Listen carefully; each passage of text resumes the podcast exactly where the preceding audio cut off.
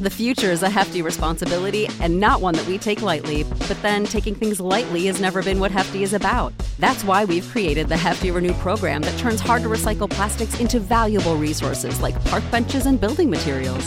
To participate, simply fill up an orange Hefty Renew bag with accepted items, tie it up, and drop it in with your regular recycling. That's it, it's that easy. It's time to rethink recycling with Renew. Particular valued resources may vary by geography. More info available at heftyrenew.com. Want to make a podcast? Spotify's got a platform that lets you make one super easily. Then distribute it everywhere and even earn money. And you can do that all in one place for free. It's called Spotify for Podcasters, and here's how it works. Spotify for Podcasters lets you record and edit podcasts right from your phone or computer. So no matter what your setup is like, you can start creating today. Then you can distribute your podcast to Spotify and everywhere else podcasts are heard. Video podcasts are also available on Spotify. With Spotify for Podcasters, you can earn money in a variety of ways, including ads and podcast subscriptions. And best of all, it's totally free with no catch. Ever since I discovered Spotify for Podcasters, and this is my personal testimony, of course, I feel like having options like video podcasts and Q&A and polls has let me be creative on another level. I highly recommend you give it a try. Download the Spotify for Podcasters app or go to www.spotify.com slash podcasters to get started. Previously on Lonely Boys. May I come in? Our flight leaves in a few hours and I want to say goodbye. Hmm. Please forgive me, Blair.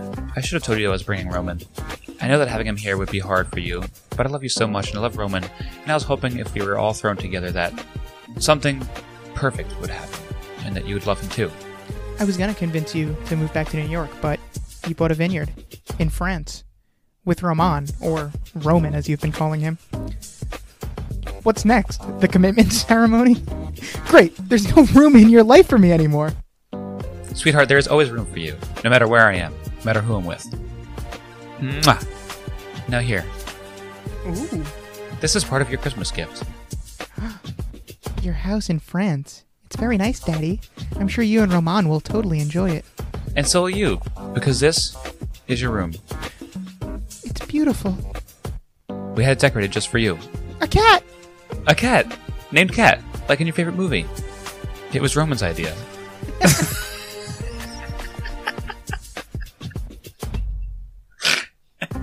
so Merry Christmas, sweetheart. I hope you're going to spend the whole summer with us. I'm happy now.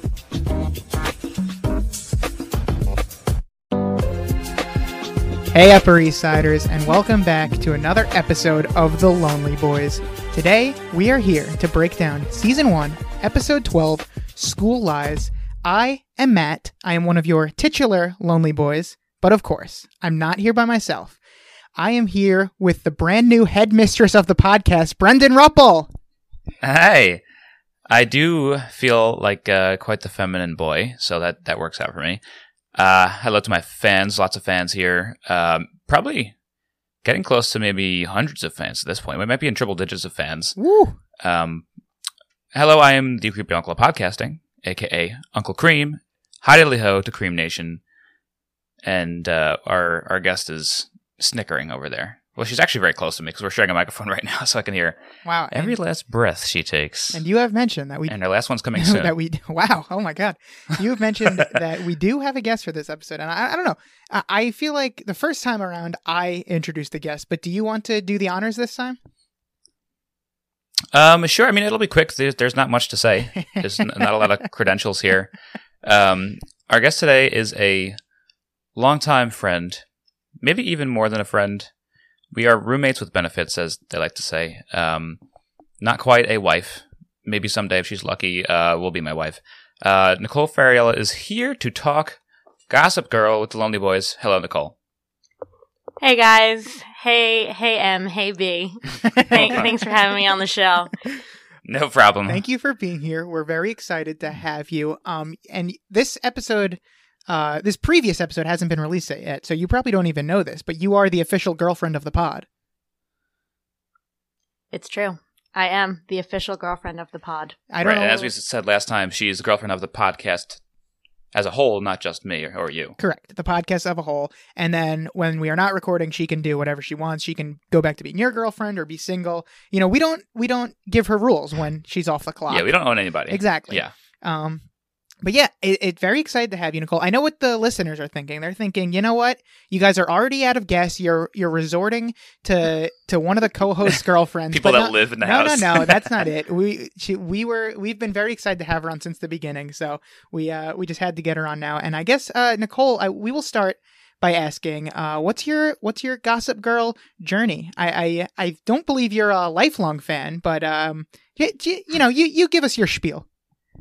Uh, I am a fan of Gossip Girl for about 12 episodes. Um, Oh, what a coincidence. Wow, wow, thank God we had I you on now. I have seen spoilers. I've seen spoilers on the internet. Those will not be revealed. Um, I've told people they say it's nothing too major, so I really am in this blind. I'm going episode by episode with these two, and Yes, and it's been you quite the ride uh, so far. You just basically started when Brendan started, and you have been keeping up with the with the show as the podcast episodes are released. So how how have you been enjoying the podcast? Pretend pretend like we're not here. You can speak candidly. It's been great. Uh, Have you listened? Um, to one side. I think I listened to the first episode. Uh, Nicole's famous for not listening to any of my podcasts because she hears one side of all of them because she's always in the same room as me when I'm recording. So she feels like, oh, I've heard enough. I don't, I don't want to hear the other. I do really want to hear. one-third. I do really want to hear. Well, Negan's side, if you so- want, I so send I really should start listening. I send Brendan my audio every week. So if you just want to listen to my side of things, you could just That you could probably just listen to that. That's not a bad idea. I can just fill in from what I Yeah, remember. because you remember what Brendan said sitting on the probably, couch. and then you could just Yeah. hear what I said, and it'll be fine. I'm just gonna hear her like listening to a podcast, but she's gonna be saying everything I said verbatim, like out loud to herself, so she can reenact the whole conversation. exactly. Yeah, and just pretending That's she's having a right. conversation with me. she could be wearing all my clothes too, and that cologne. So Yep. So, so Nicole, I know Your cologne you are that you a, don't wear. a uh, newer Gossip Girl fan, but do you have any favorite character, characters, least favorite character, characters? All right, this is really tough. I was thinking about it the entire time I watched this episode. Wow. I have such ups and downs with every character in the show. Um, like I started this episode being like, "Oh, good, a, a Chuck episode. We haven't seen Chuck Uh, the in a the while." whole household's a Chuckster. Wow. episode. Oh my God. It is the House of We- Bass over Chuck there. here. um, but then I was watching and I'm like, ugh, I hate Nate. I just don't like him. he annoys good me. guy, Nate. And then later on, later on, I'm like, oh, Poor- Nate's not so bad, and Chuck boy. sucks. so I go through my phases, but I think I still, if it was like Nate versus Chuck, Chuck wins. Now, Uh, I asked you who your favorite character is, and you decided to make this a binary question between Chuck and Nate. I don't know why you decided to go that route. That's of all of the characters, uh, Dan Humphrey, I guess, is my favorite. I love it. I Dan was, I believe, definitely my favorite character at this point in season one. I came out of the gate strong as a Dan Humphrey stan, so I, I can definitely see Dan where you're stan. coming from right here.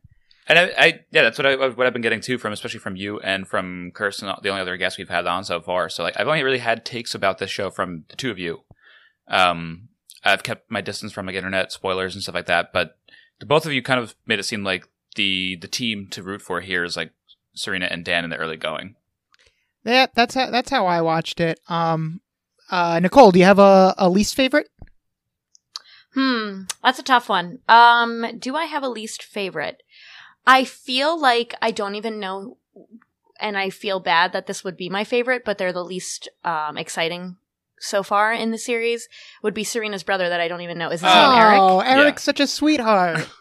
I think he's great and he's really nice, but he, there's not a lot of light shine on him. So, so far, he, I- he's I really so. been He's- he the doesn't, he doesn't have enough screen time. Yeah, though. We want more. He's really been the only Okay. pure member of of the of the character so far. He really hasn't had a bad moment yet. right. And I know, like you said, a lot of people are against Jenny, and I just feel like hmm, when I see her, like her singing at the beginning of the Christmas episode. So I watched two episodes tonight. Her singing at the beginning of the Christmas episode, I was like, oh, like well. I also talked about how much I hate. See, we, we you can see why we get along so well because I hated that scene so much, and I hate when she sings in Sounds the like show. you guys just hate acapella, and I should remind you guys that I, of course, was in the Earth Tones, my acapella group in in State University of New York at Albany. So He You don't. didn't He don't say. Pretty disappointing You to hear didn't that. That. No, I- he talks about it every episode. Oh. Yeah, when- he's come to New Paltz to do an acapella show before. We have, yes, yeah, Yeah. that was fun. It- when you listen to my audio, you will uh, get the inside joke, Nicole. Oh yeah, that's right. She doesn't know. She's not a fan of the show. I forgot. Girlfriend of the pod, not Oh. necessarily a fan of the pod, as we are. No, she she's heard enough of one side that she knows she does not want to hear the rest of it. I guess is her thing. yeah, I got to just get better. I just got to get better at Yeah. it. And I guess I have two podcasts, and she listens to a quarter of them. Yeah, perfect. and I, I guess while we're here, we should discuss. Well, goes without saying that this is obviously the hottest cast of any show that's ever existed. Who do you Oh. think is the hottest cast member so far, Nicole? Oh, this is really hard. Um, because Blair is so beautiful, Mhm. but Serena is like Blake Lively. Like Yeah. I, you know, like she's just she. I've loved her since uh, Sister of the Traveling Pants. So Wow. Um, but boy wise, I'm just really rooting for Chuck to get better hair. Oh my God. I We think, do you know? Do you know about how much better he gets? Yeah, Yeah, I've seen. I've, never, I've I have not seen. seen a picture of him later on, but I've I've heard. season one consists. Uh, there's a large portion of season one that is just waiting for Chuck's hair to get better. And uh, will it get better by the It end of the happens during season? season one. I, I don't know. Let's find out. I, I from my memory, All I don't think he figures this out it out till season two. Not to spoil anyone out there, but um, oh boy. yeah, we'll see if he can figure Cut out that before the end of the season. Because right now we're still looking at a at a crazy mop head on this guy. Yeah, yeah, tough. I mean him and Nate. I mean the two of it's it's like how every show goes, where everyone doesn't really look great at the beginning, and then like the money starts coming in, and they can look a little bit better. But Mhm. and the show gets a Serena and Blair are beautiful. Yeah. But you'll you'll see this And- with uh, Dan too. It feels like Dan and Chuck are both uh, their hotness is largely dependent on on what they can do with their hair, and we'll we'll see. Like pi- Dan in the pilot episode was like, Ugh, "Who's this guy?" But once uh, Yeah. once he started getting better haircuts, then you start seeing uh, what this guy's all about.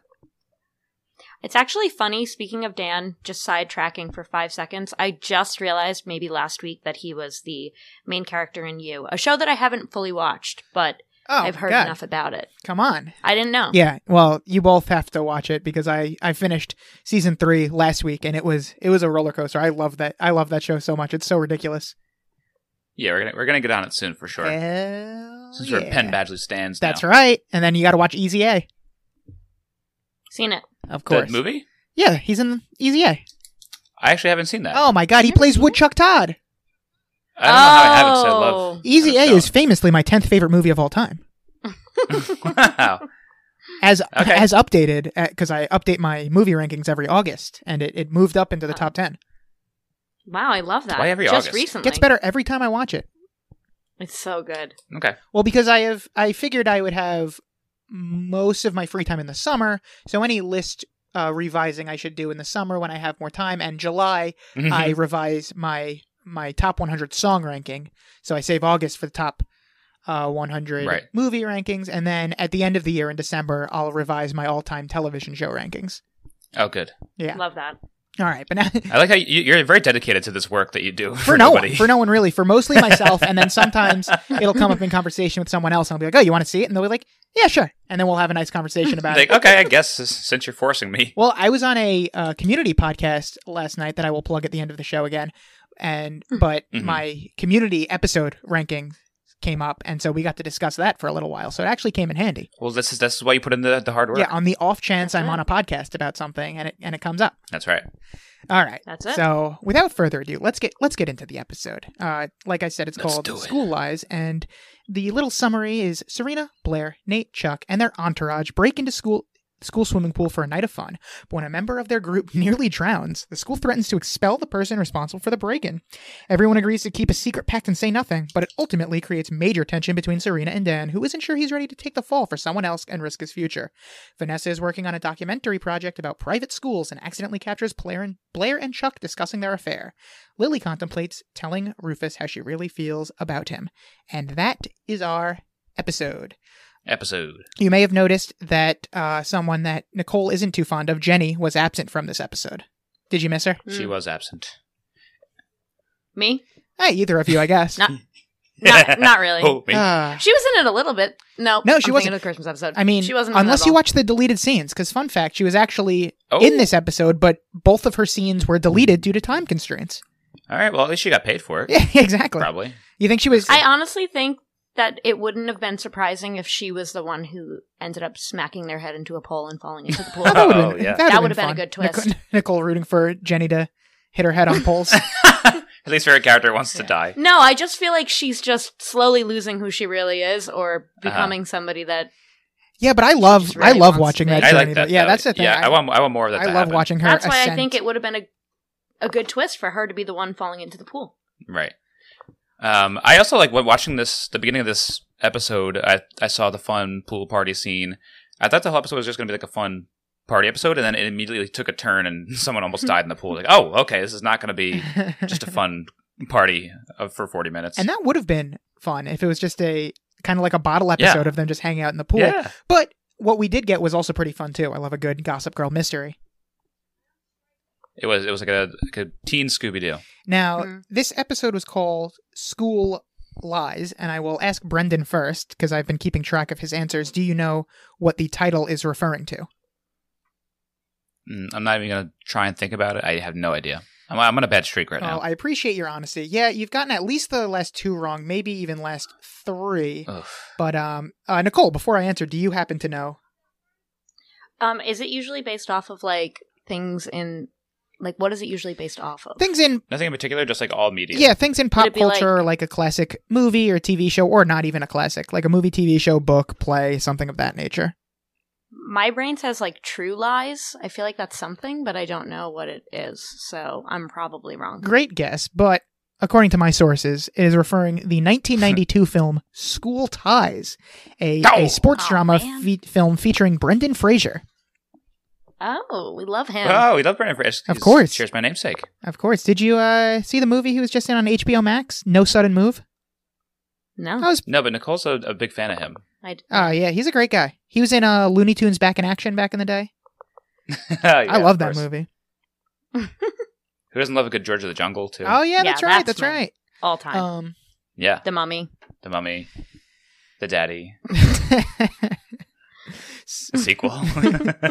so original air date of this episode was of course January second, two thousand eight, the first episode of 2008 of the Gossip Girl era. Uh, we of course remember what we were doing back then, day after New Year's in in eighth grade. Did, did you have any big Oh, plans then, Brendan?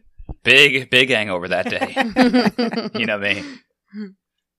Well, Nicole was in ninth grade, I think, so she probably could have been uh, out partying as a high I schooler. was definitely, definitely not partying, but I'm trying to remember. Like, I spent the one year at the movie theater, and I'm trying to remember what year it you was. spent a whole year at the movie theater. Oh yes. trying to remember if it was Yeah, you know- 2007 because that would have been big if they, It was- they finally let me out on January 2nd 2008 so that's what i was doing that day Living on popcorn for an entire year. well, yeah, you know, Wor- you know there's, what they say. there's worse ways to live i'll give you that Yeah. all right so let's let's let's get into this episode uh we start the opening scene is you, we see little shadows on a pool. They're like very sneaky telling people oh let's go come on we see a key fall to the ground very mysterious right away and uh, we're going to start off with the fun that you guys were talking about the the big pool scene all the high schoolers are, Oh, yeah. are dancing and drinking and and doing drugs in a pool Martini at night um first So I didn't see the drugs. They talked about drugs. What what drugs were they doing? there are drugs in the beginning someone is like licking a little baggie of something so could be anything or at least i don't know what it was but i Mhm. did notice the drugs um how do you guys feel about pool parties Love a good pool party. Yeah, I mean, I like pool parties quite a bit, but I feel like I usually never end up going in the pool because I don't feel like getting wet. okay Brendan's like the worst at pools. Like we have one in our yard, and he'll go in to his waist, and he'll say that he's too cold, and then he'll go out and leave me outside by myself to sunbathe. oh yeah. very And then I get bored too. Like I think if there's no like drinking involved, I get kind of bored. So that's why pool parties can be fun if there's drinking because then there's an activity to do.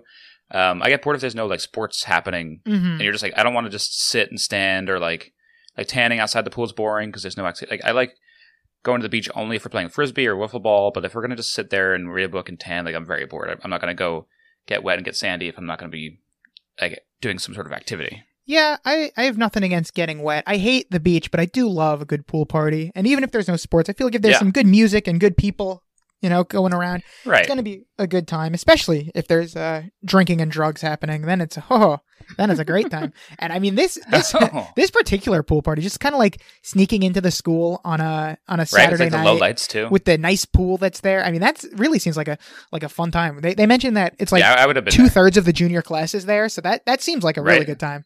Party of the century. Yeah, that would have been like 400 kids at our school at the pool. Yeah, we get the the rare like event of the week. Like the we get the rare party in like the first half of the episode this week. I was thinking the same thing. That- yeah, That's all. it sounded like you were going with more. No, I had nothing else to say, but I was just like, I was so proud of myself for like starting to catch on to the formula of this show, and then they threw me for a loop with almost killing a guy in the beginning, and then Yeah. no longer talking about the pool party after this. yeah. So Nate, Nate and Blair are getting cozy in the pool. Blair has apparently been avoiding Nate, and he wants to know what's up. Uh, Nate loves this move. He loves the creep up behind a girl and whisper into their ear from behind the move. He's done Yeah, this multiple about? times. Like this is his. Yeah, Chuck is back on his this is his creep. this go-to. Would this work on you, Nicole? If somebody walked up to me and whispered something in my ear at the pool, Yeah, either at the pool or at a masked ball or something. I feel like uh, nine times out of ten, you know what? someone is going to get very Maybe. scared at this move. Oh, well, I'll be honest. It has worked on her. That- That's how we met. Wow. You know, I've never asked Yep. the how we When- met story, so this is Pool party in 2009. You just got out of the movie theater and you came to my pool. I snuck up behind you. yeah, it's the truth. That's canon, as they say. Yeah. and that is who's who's ever keeping track of the Lonely Boys wiki. That is now officially canon. Thank you very much. That's how the girlfriend of the So- pod was created. Nate Nate leans in for a kiss. Blair's hesitant at first, but she goes with it, and um, but then she abruptly swims away. Says, "Good catching up." And Nate always seems like confused but amused at the same time. I don't know what the direction is for how he's supposed to look, but he always has this dumbfounded look that like he's obviously confused at what's going on, but also smiling. Yeah.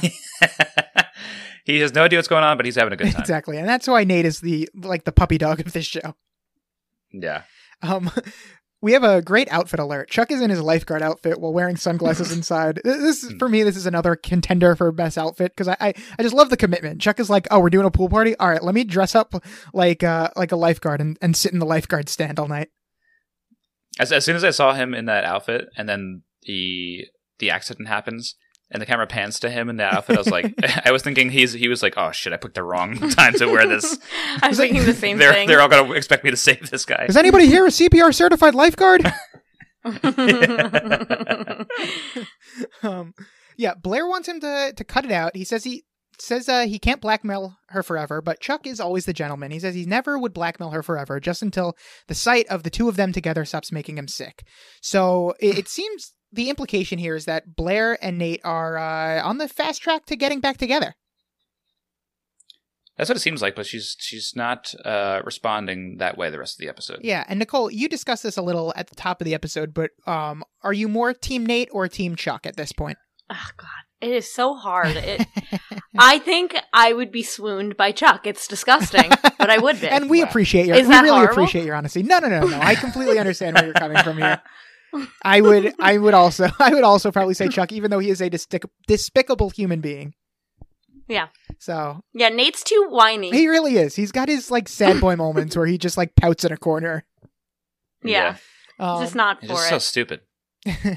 And I feel like Blair really actually likes Chuck. Like I feel like she's used to Nate, so she's like, okay, this is fine. Mhm. But I feel like she was more excited when she was around Chuck, and I don't know. She needs to just leave Nate. He he just can't stop being his conniving self, and he's he's shooting himself in the foot. He would probably have an easier time at this point if he just stopped being himself a little bit and stopped trying to plan his way back into her pants.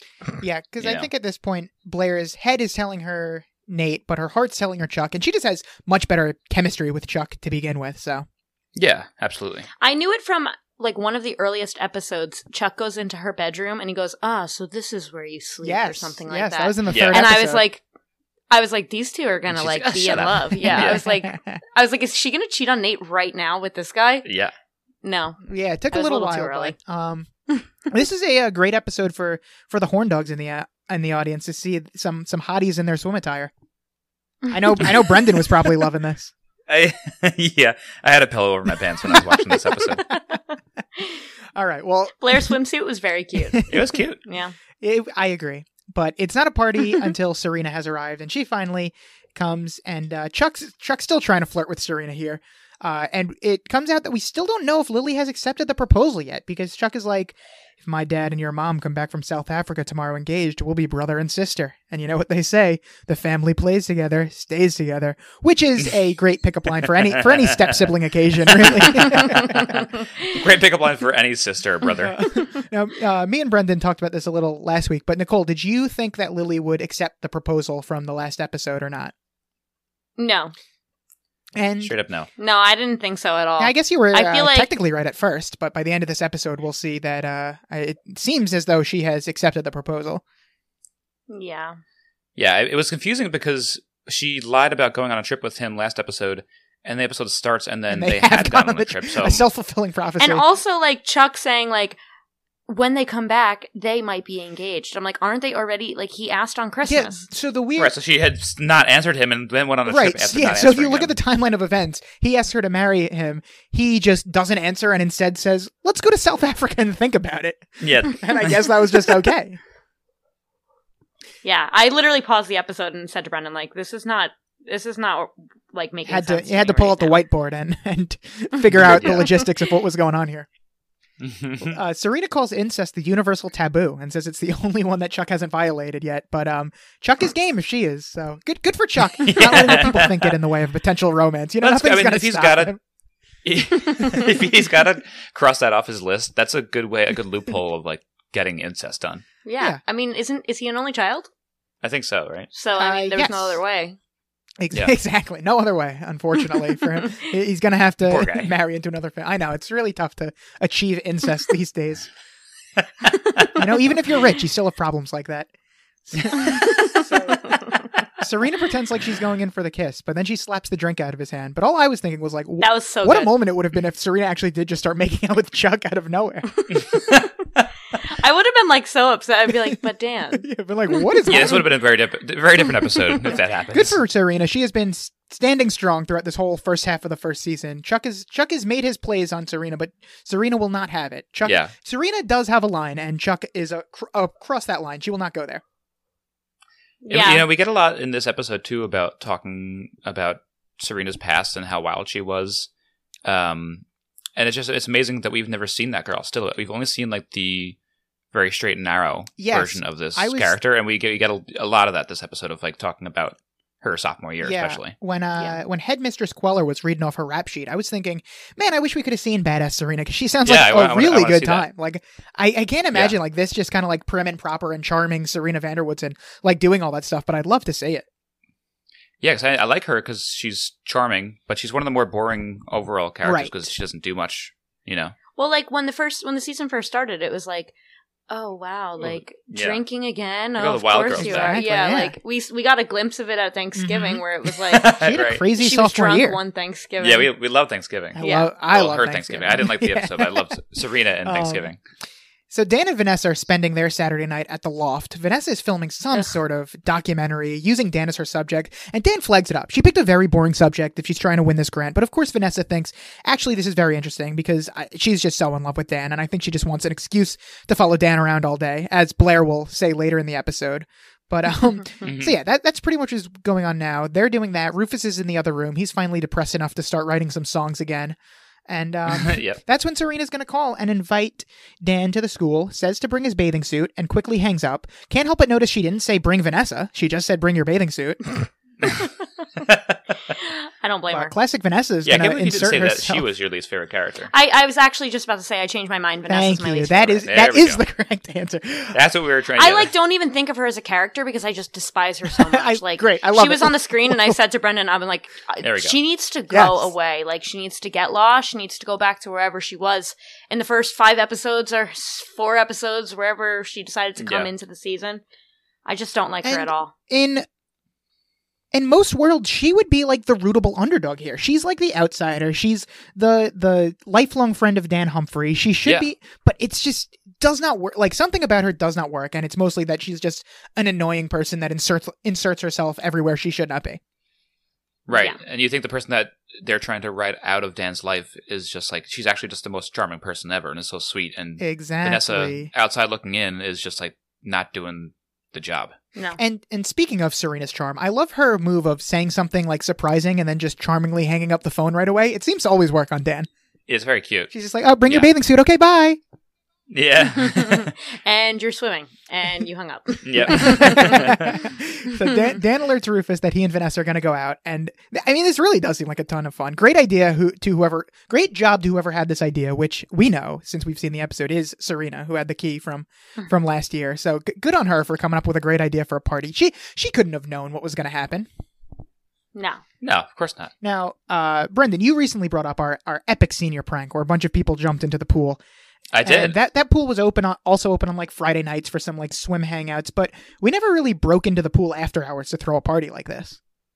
no, I think it was a missed opportunity, and we should trying for our 10 year anniversary coming up soon. We should just have everyone do that soon. Take place in the pool.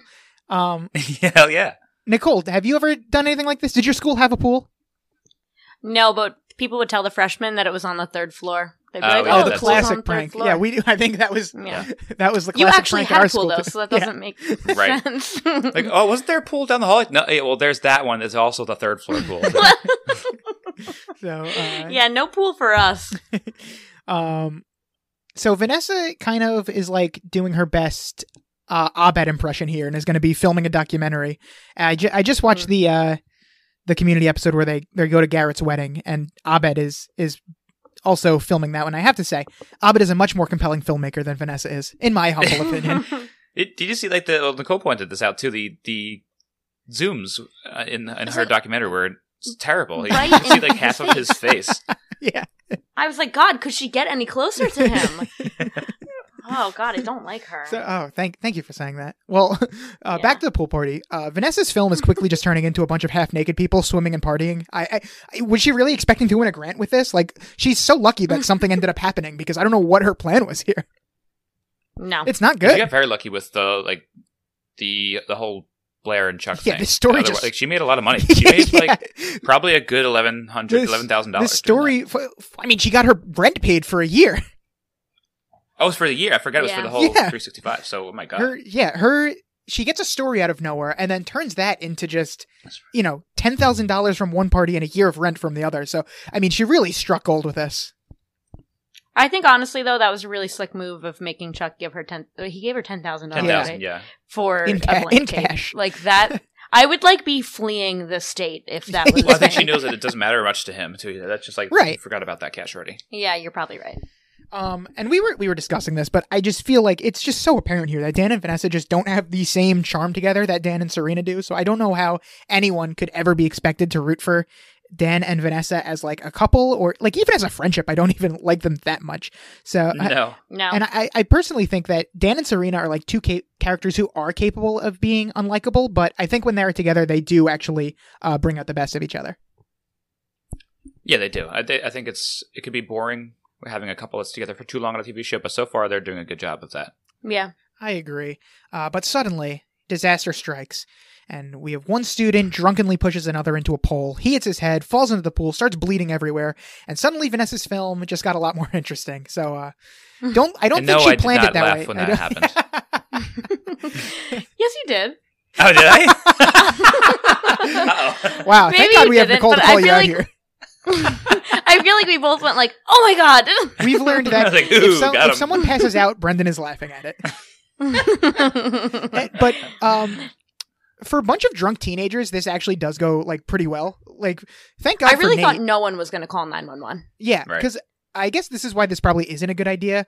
But you know, I think we could have gotten away with it with something with nothing terrible happening if we did this with our mature, responsible group of friends. I don't think anything would have gone wrong. Right. There's definitely a version of this episode where just like everybody flees the scene because they don't want to get caught. Right. Right. And so of and course, some people good- are fleeing. Yeah, I mean that's a good move in general. Um, of course, good guy Nate jumps in to help. Um, I, I would bet money like he might. Well, if he wasn't so rich, he would be the type of person that, of course, is a lifeguard over the summer. Um, I I would Yeah. bet my life on it. He would probably have to cheat his way to get like CPR certified, but still, like I could just totally Right. see Nate as a lifeguard. Yeah. What would it be doing wrong in the CPR certifying class? I don't know, breathing air into the wrong Making into out the wrong hole. Yeah. Using too much tongue.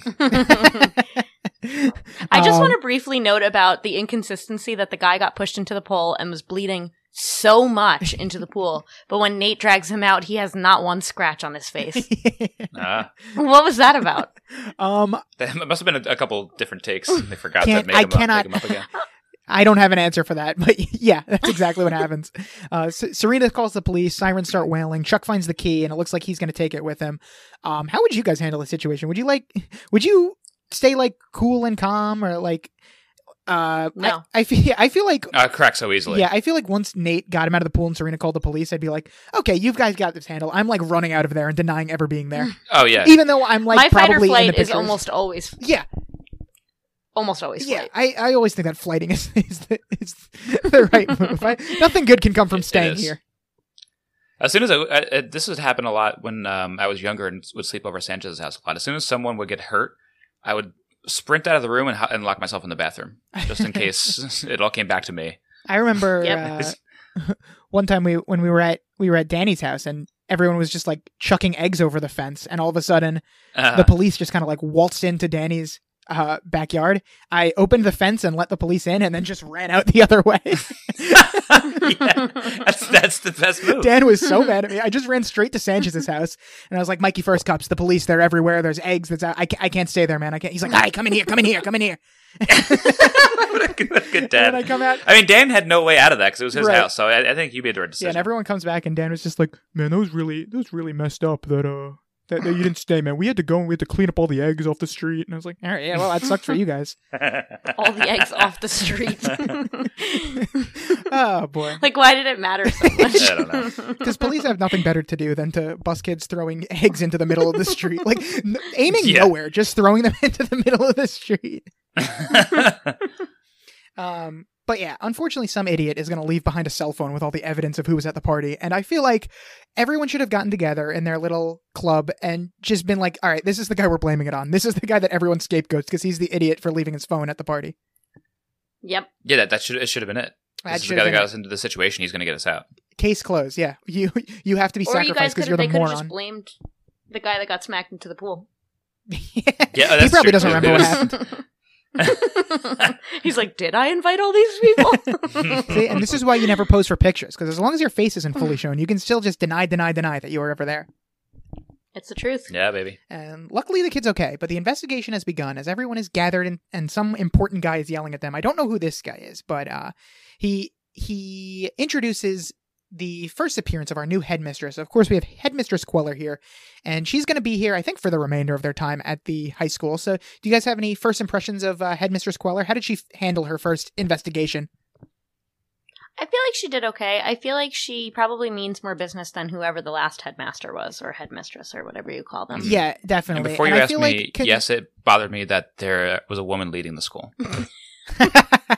yeah, I figured I didn't even have to ask you at this point. Um, I feel like because uh, based on like Blair's comments after this, it seems like things like this have happened in the past, and Blair usually just leads the team to victory where no one squeals on each other. So it seems like uh, Queller actually did a pretty good job of getting some of the people to turn on each other here. Yeah, I agree with you on that. Yeah, well, I think it also helped that she had Nate at her disposal. Yeah, yeah, having this this idiot, just like I, I think she wouldn't have had much of a case without him. yeah. She's a she's definitely a stickler here. And not only is this the first appearance of Headmistress Queller, we have the first appearance of two other people. Uh, they didn't have a line in this episode, so you guys don't know them yet. But this was the first appearance of Penelope and Hazel, who were both at the pool party. We saw them in the background of some shots. We saw them uh, getting yelled at by Queller, and we saw them in the pictures. They are going to be uh, Okay, two two of Blair's newer minions here, and I was I was very excited to Future see them, minions, okay. Oh. even though they didn't they didn't have any anything to say. So Ka- Kati and Isabel are going to get some company in the minion department soon. Oh boy, I didn't even know those people had names. Kati and Isabel. Oh yeah, Yeah, I always forget I, them. I think but- they've had a they've had a couple lines. Yes, so far, Kati and. Isabel have gotten to speak so far. We're still waiting for Penelope and Hazel to to get that same uh, honor. But and more more from Dorota.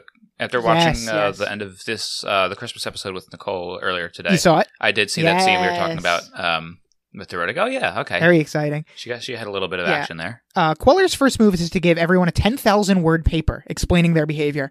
So she's definitely going to be very popular right off the bat. Um, to me, it seems weird that cops aren't involved at all because, like, crimes were definitely committed, but I Yeah. guess the school and the kids' parents both didn't press charges, so now it's just like the school that gives a shit. I, I guess that's the case with a, a private school like that. I don't know. Yeah, I guess they're like, we'll we'll handle this. Um, I, I get that this was really bad and they need to do something, but a ten thousand word paper seems very excessive. Like that's like forty pages. Yeah, I feel like it was a tactic, like almost like they weren't expecting them to partake in it. They were just expecting them to fess up, or yeah, they were like waiting to see whose story didn't match up with the rest. That's true. You That's, know, that's too long of a story. You'd think like they're not going to read through all forty pages of each person's.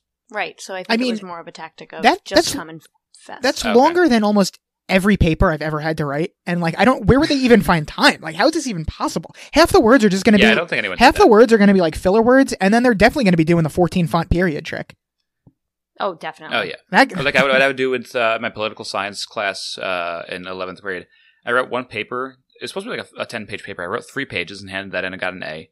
And then uh, for like the final, that was supposed to be like a twenty page paper. I copied the three pages from the first essay over and over again, just stapled them all together, and I got an A on that too. Wow. I was always just making the uh, the period font 14 and that would turn like a that would turn like a 12 and a half pa- page paper into 15 pages easily so that'd be be really Yes, good That's wild. for a few pages um I didn't even know about that trick. oh yeah so N- nicole you're you're an educator how would you handle this situation Oh my god, I have no idea. I would. I have no. I have absolutely no idea what I would do in this situation. I think she handled it really well because I think she was really trying to scare them into just telling her the truth, so she didn't have to figure it out on her yeah own. and she really cares about figuring figuring out who it is like even when nate confesses like that's not good enough for her she needs to figure out who the real culprit is she Right. she doesn't just want a name to turn in she wants the right name like Yeah. this is this has become She's per- new. She wants this to has make become mark. personal for her for some reason it's almost as if like yeah, her her late husband died hitting his head on a pole and now she doesn't want this to ever happen to anyone again hey, I thought this was a no spoiler podcast, Gagan. this is this is canon now. this is what happened when we get when we get the prequel series about headmistress queller we'll find out all about this Can't wait. so we find out she's going to be conducting one-on-one interviews and this is where a lot of the excitement's going to come from uh, the stakes the person who gets blamed will be expelled and if no one is identified then they all get expelled and serena flags this up as well but i feel like this is not even remotely feasible to just expel two-thirds of this of the Right. grade right. Yeah, I I was on their side, the kid's side with that. I would Like, be not calling that bluff do immediately. I'm like, guys, stand together. We're they're not expelling all of us. It's just not going to happen.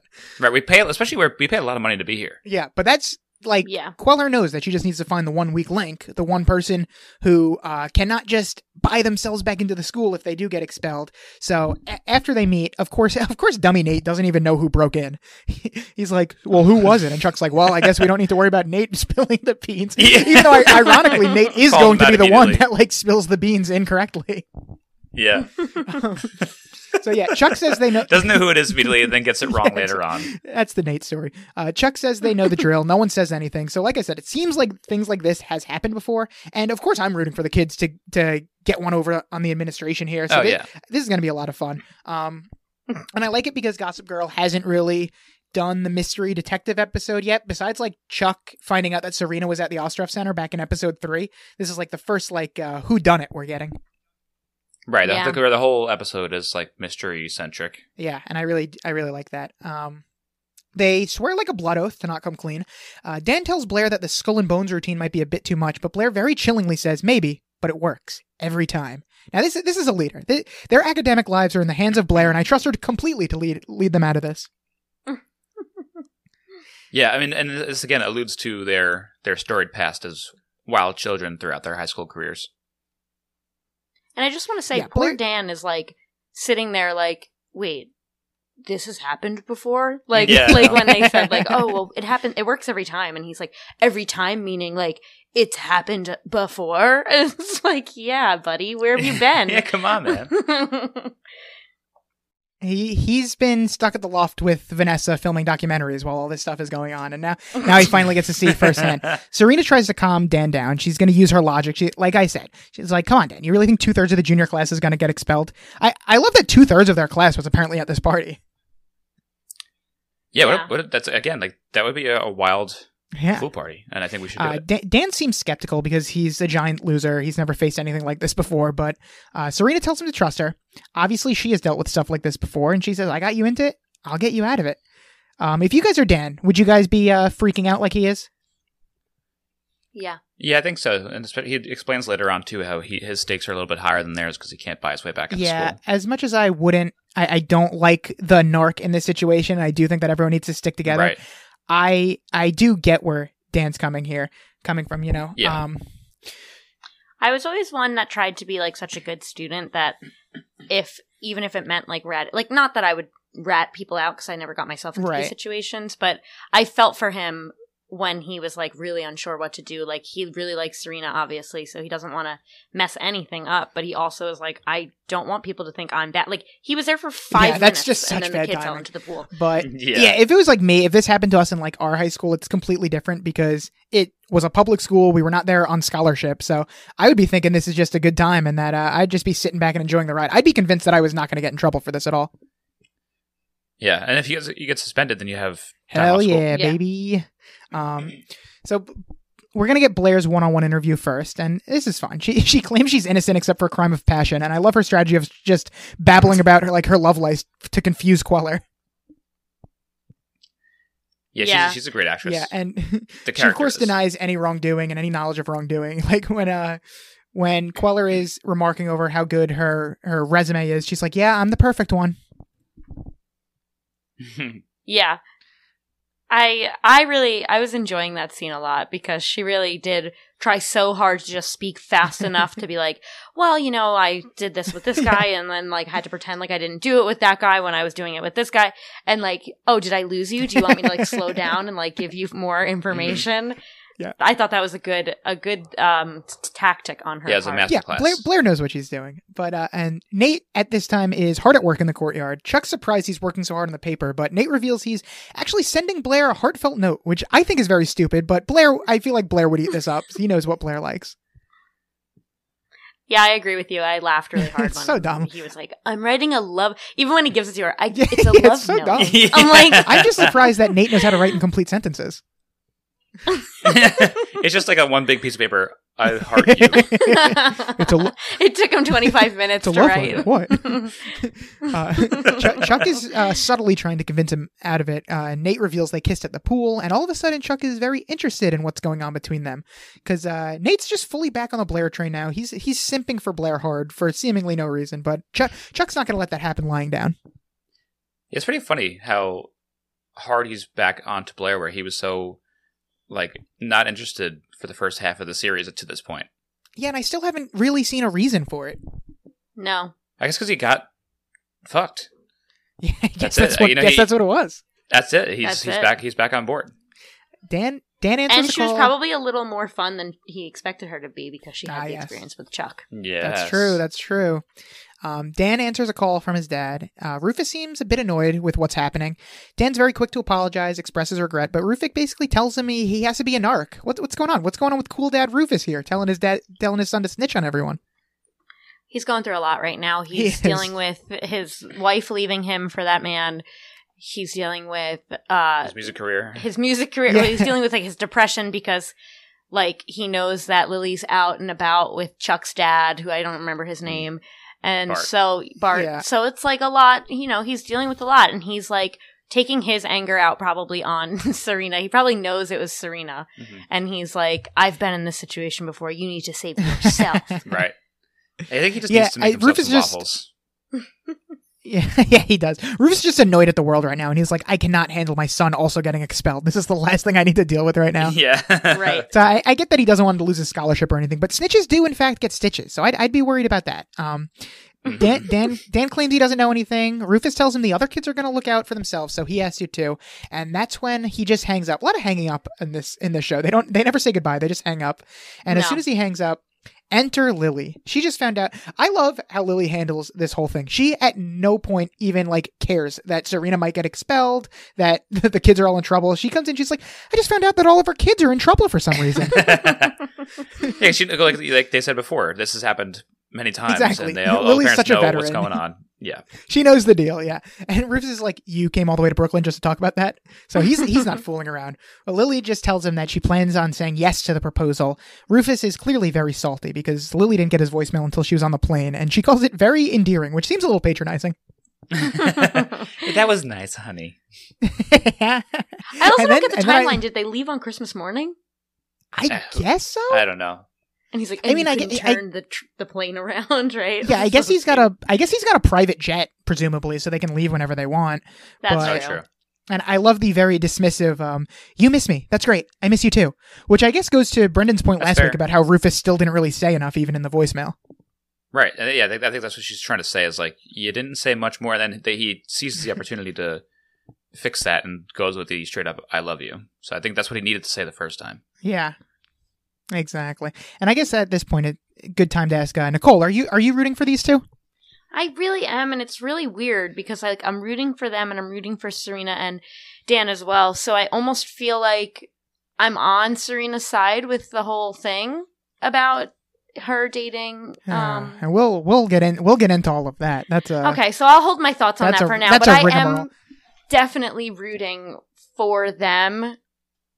I, I it's very confusing, which I Yeah, guess well, is listen, why I- the parents are so. I'm confused. rooting. I'm rooting for it all. I'm rooting for Rufus and Lily to get together. I'm rooting for Dan and Serena to get together. Hell, I'm rooting for Jenny and Eric to get together. I want the whole yeah. van der Woodsens to be clan. dating the whole Humphrey. I want it all. I want them all to just be dating each other, Yeah, Why not? like a modern version of the Brady Bunch. That's what happened in the Brady Bunch, right? Uh, I think yeah. all the siblings dated each other. Yeah. yeah, I think that's what happened. At least the two eldest did. So And then they're in those little boxes. Little kids are kissing across the boxes. yeah. Uh, Li- Lily, uh, Lily's going to give us a recap of like what R- Rufus has been doing the first eleven episodes, in case we forgot. And it, at this point, it definitely looks like we're going to get uh, sad sack Rufus for a little while, especially how the end of the episode goes. Yeah. yeah. Sad sack Rufus. Uh, like the worst kind of Rufus, but Dan and Vanessa in the elevator, and of of course, since Vanessa had her camera on her, like she's going to have some incriminating evidence on it. Otherwise, why introduce the camera in the first place? This is obviously a uh, plot point to to advance the plot here.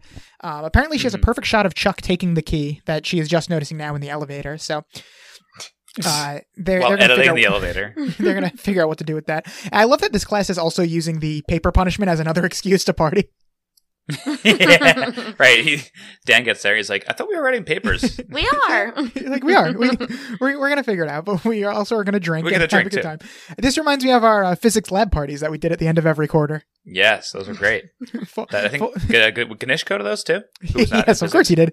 Yeah. We wouldn't do lab any physics labs throughout the quarter because the rule was they just had to be handed in by the end of the quarter. So the last week of school, we'd all just stay after, throw a party, do all the labs, order a pizza, have fun, and then as soon as our physics teacher left the room, we would find the drawer that had all the previous years of physics labs in them and, and just copy them all. And- like they're, and- they're all just in an unlocked drawer, all the labs from previous years. That's insane. I found one with an A on it. I found one with an A on it. Let's copy from this one. Oh my. And God. Mr. Smith, uh, friend of the podcast who follows us on Instagram, um, loves he loved those those He lab parties too. He didn't even the he didn't parties. care Every that we time- didn't do any work during Yeah. the that actual was class. he was your teacher for that class. yeah, for that Yes. class, and So he, just, Every he just loved being able to hang out with us more Yeah. after school. because he'd stay for a little bit every time and he'd be like you know you guys are taking advantage like i say you don't need to hand them in till the rest of the quarter whether that's the day before or throughout the quarter that's fine i, I love that you guys are just getting together and making a party out of it all right thanks, thanks Yeah. buddy Wait, Any other teacher would be like, "Can you just do the fucking work during class?" and we would do nothing during class. Uh, but anyway enough about how awesome we were back in high school. Um, vanessa is just show, again showing up to this party. She does not have to write the paper. She's just here um, and she's just straight up filming people without their consent. I'm surprised that everyone isn't literally throwing her out. She this isn't her place. She was not invited. She does not have to write the paper. She is just here to be annoying. Yeah, I just don't understand why she's following him around everywhere. Like, I think they've made it be known a couple of times to her that like she's really not wanted around that friend group. Right. like, Jesus. So Claire why especially. does she still like she's so high up on her horse? She's just so like, yeah, I'm gonna just go. These people, I don't care what they Yeah. think. she is convinced that she's better her. with, than everyone and that she can just go wherever she wants. But Blair, Blair shares my concern that Vanessa's just filming this documentary to get close to Dan, and she's going to tell Serena Yeah. as much. She's called her out last episode. She's called her out again today. Yeah, Yeah, and so Chuck not only uh, stole the key, but he has brought the key to this party and is also just holding on to it for some reason. I don't know why. It's like his possession. Like he's like Yeah. obs- obsessed with it. it's his precious. Yeah. Um, Dan confronts Chuck. Chuck. Chuck calls him Humphrey Dumpty. Is this your joke of the episode? Because this made me laugh. No, when I when I heard that, I was like, he couldn't have done any better. Humphrey, you could have at least I called didn't Humphrey. think it You didn't sounds like like Humphrey I- Dumpty? It doesn't. no, I think. No, it doesn't. I think it's so stupid that it made me laugh. there was a couple jokes early on that like I thought were like a shoe in for a joke of the episode, and there was one banger at the end that just got me so hard I left very oh hard. Oh hell yeah! that. I can't. I cannot wait Yeah. for it. I hope it's. I hope we have matching jokes of the episode because I have a, Okay, a line at the end that I really liked as well. okay, good. Um, Chuck's obviously not going to be scared of Dan here, and he demonstrates how class inequality works because he tells Dan no matter who he's sleeping with, they come from different worlds. If he gets expelled, his dad donates a wing in the Bass name, and everything is fine. And starts making fun of Dan, like, "What is your dad going to do? Like, you're the one that's fucked here, not me. So yeah, I mean, don't. he's you, right. You have nothing on me. You, and he's completely right. He's completely right. But he really shouldn't be hammering this point home to Dan because it would be so much easier if he did what Blair is doing and say like, "We're all in this together." Yada yada yada. This is only going to convince Dan to like flip on them and, and sell them down the river. he can't. Yeah. He can't help himself though, Chuck. or just like lie and say it was Chuck. Like it was Right. very easy to Exactly. just lie and say it was Chuck. And at this point, I I actually did do some do some research because I was curious uh, who is the richest Gossip Girl uh, character. Like not the actors that play them, the fictional characters. yeah, and it seems I like fa- Chuck. I found an article that they did like research and based on like what characters say in the show, some stuff from the books, and like this the families that the characters were based on. They kind of uh, made an estimate of how much each family is worth. So I do either of you have Okay. a get we so the five main families, the van der Woodsens, the Waldorfs, the Humphreys, the Basses, and the Archibalds. Do you guys have a guess of of what of what order they go from from richest to poorest? Hmm. oh boy. I I have a guess for the bottom two is going to be the Humphreys and then the Archibalds after everything that's been going on with the Archibalds. Okay. Um, then maybe uh, the van der Woodsens come third because I, I don't know what's going on with her dad. Um, I feel like Lily herself doesn't have that much money. Um, I mean, yeah. And then probably Waldorfs and then Bass. Okay. See, I, I I had the, almost the same list, but I think Waldorfs are on top. Okay. okay. Interesting. Bass would so be second. You're both wrong. Brendan is closer. You're right that uh, it's the hum- I, I'll go in order. Humphreys number five. They are considered the poor people, but according to this article, they are still worth two to four million dollars. So oh wow. poor millionaire Dan Humphrey is, Yeah, is poor guy. in Brooklyn. Uh, then we have in four. You're correct that it's the Archibalds, and they are apparently worth uh, between 400 and 500 million dollars. Mhm. Third is the Waldorfs, who are apparently worth between 550 and 700 million. And then we're going to jump a little. van der Woodsens are two, and they're worth 1.5 to 2 billion. Apparently, wow. uh, according to the books at least, uh, Serena's dad is a billionaire surgeon, so that's where they're getting a lot of their money. Um, Wow. And then number one is the Bass family, who, according to this, is worth at least 12 billion dollars. Whoa. Damn. You, you Chuck- can tell he's a Chuck knows he's a fucking hotshot. Yeah. Chuck is swimming in it. At in a Yeah. certain episode, uh, I believe Gossip Girl says uh, Bart Bass has more towers than Trump and more money than Bloomberg. Right. Wow. So that, Damn. that was a fun little aside. That was fun. I like that. I like demonstrate that. Yeah, exactly I'm how- glad yeah. you did that. Oh, thank you, thank you. O- only, Oh, only, uh, only the best for our guest here. They get little Thank fun you, facts like you. this. Um, So yeah, so I was gonna say before that I I do love when Dan has to interact with the the rich kids. Essentially, it's, it's so funny when he because they don't they don't talk like yes, almost ever. Right. He he interacts with Blair the most out of any one of those Mhm. kids, but Yeah. when he talks to like Nate or Chuck, mostly is very very funny. a Dan and Chuck scene is fun. A Dan and Blair So scene weird. is fun. We haven't really gotten Dan and Nate outside of the pilot. I can't really think of anything besides when they talked for a little during the pilot. But uh, yeah, it's always fun when Dan has to talk to them. And I, I love this episode because it reminds me of like. It, like I love this kind of scheming where it's like an episode of like Survivor or Big Brother or something where there's going to be like lies and betrayals and like scheming and like who's going to Ah, turn yeah. on who. So Yeah. that's why, I, yeah. And uh, we, and when I say we, I mean I may still might still might hate Chuck at this point, but I definitely appreciate how good he is at delivering these like evil monologues in this. Yeah, he's like he's just like I feel like a good actor for the Yeah, I- time at least, and I think like he is just so like there's just so much about his character that I'm like I, I just really en- enjoy when he's in the episode. Like we watched an Yeah, episode that's fair. recently, and I was like, I'm Yeah. really sad that Chuck wasn't in this one. I mean, you could be a shitty character, like a shitty person as that character, but also be super entertaining on screen. I also do want to mention that I loved Dan's. I'm, I don't know if Gagan you're going to say this, but Dan's line of like, "Last I checked, I owed you a black eye. Uh, Yeah. make it today." Blah blah blah. Whatever he said, I liked that line a lot. Yeah, somehow it wasn't cheesy. It comes off as it could have been very cheesy if it was delivered by a bad actor. like Nate. yeah. I would lose him again. Oh no, it's every time I talk to him. He hates when you talk to him.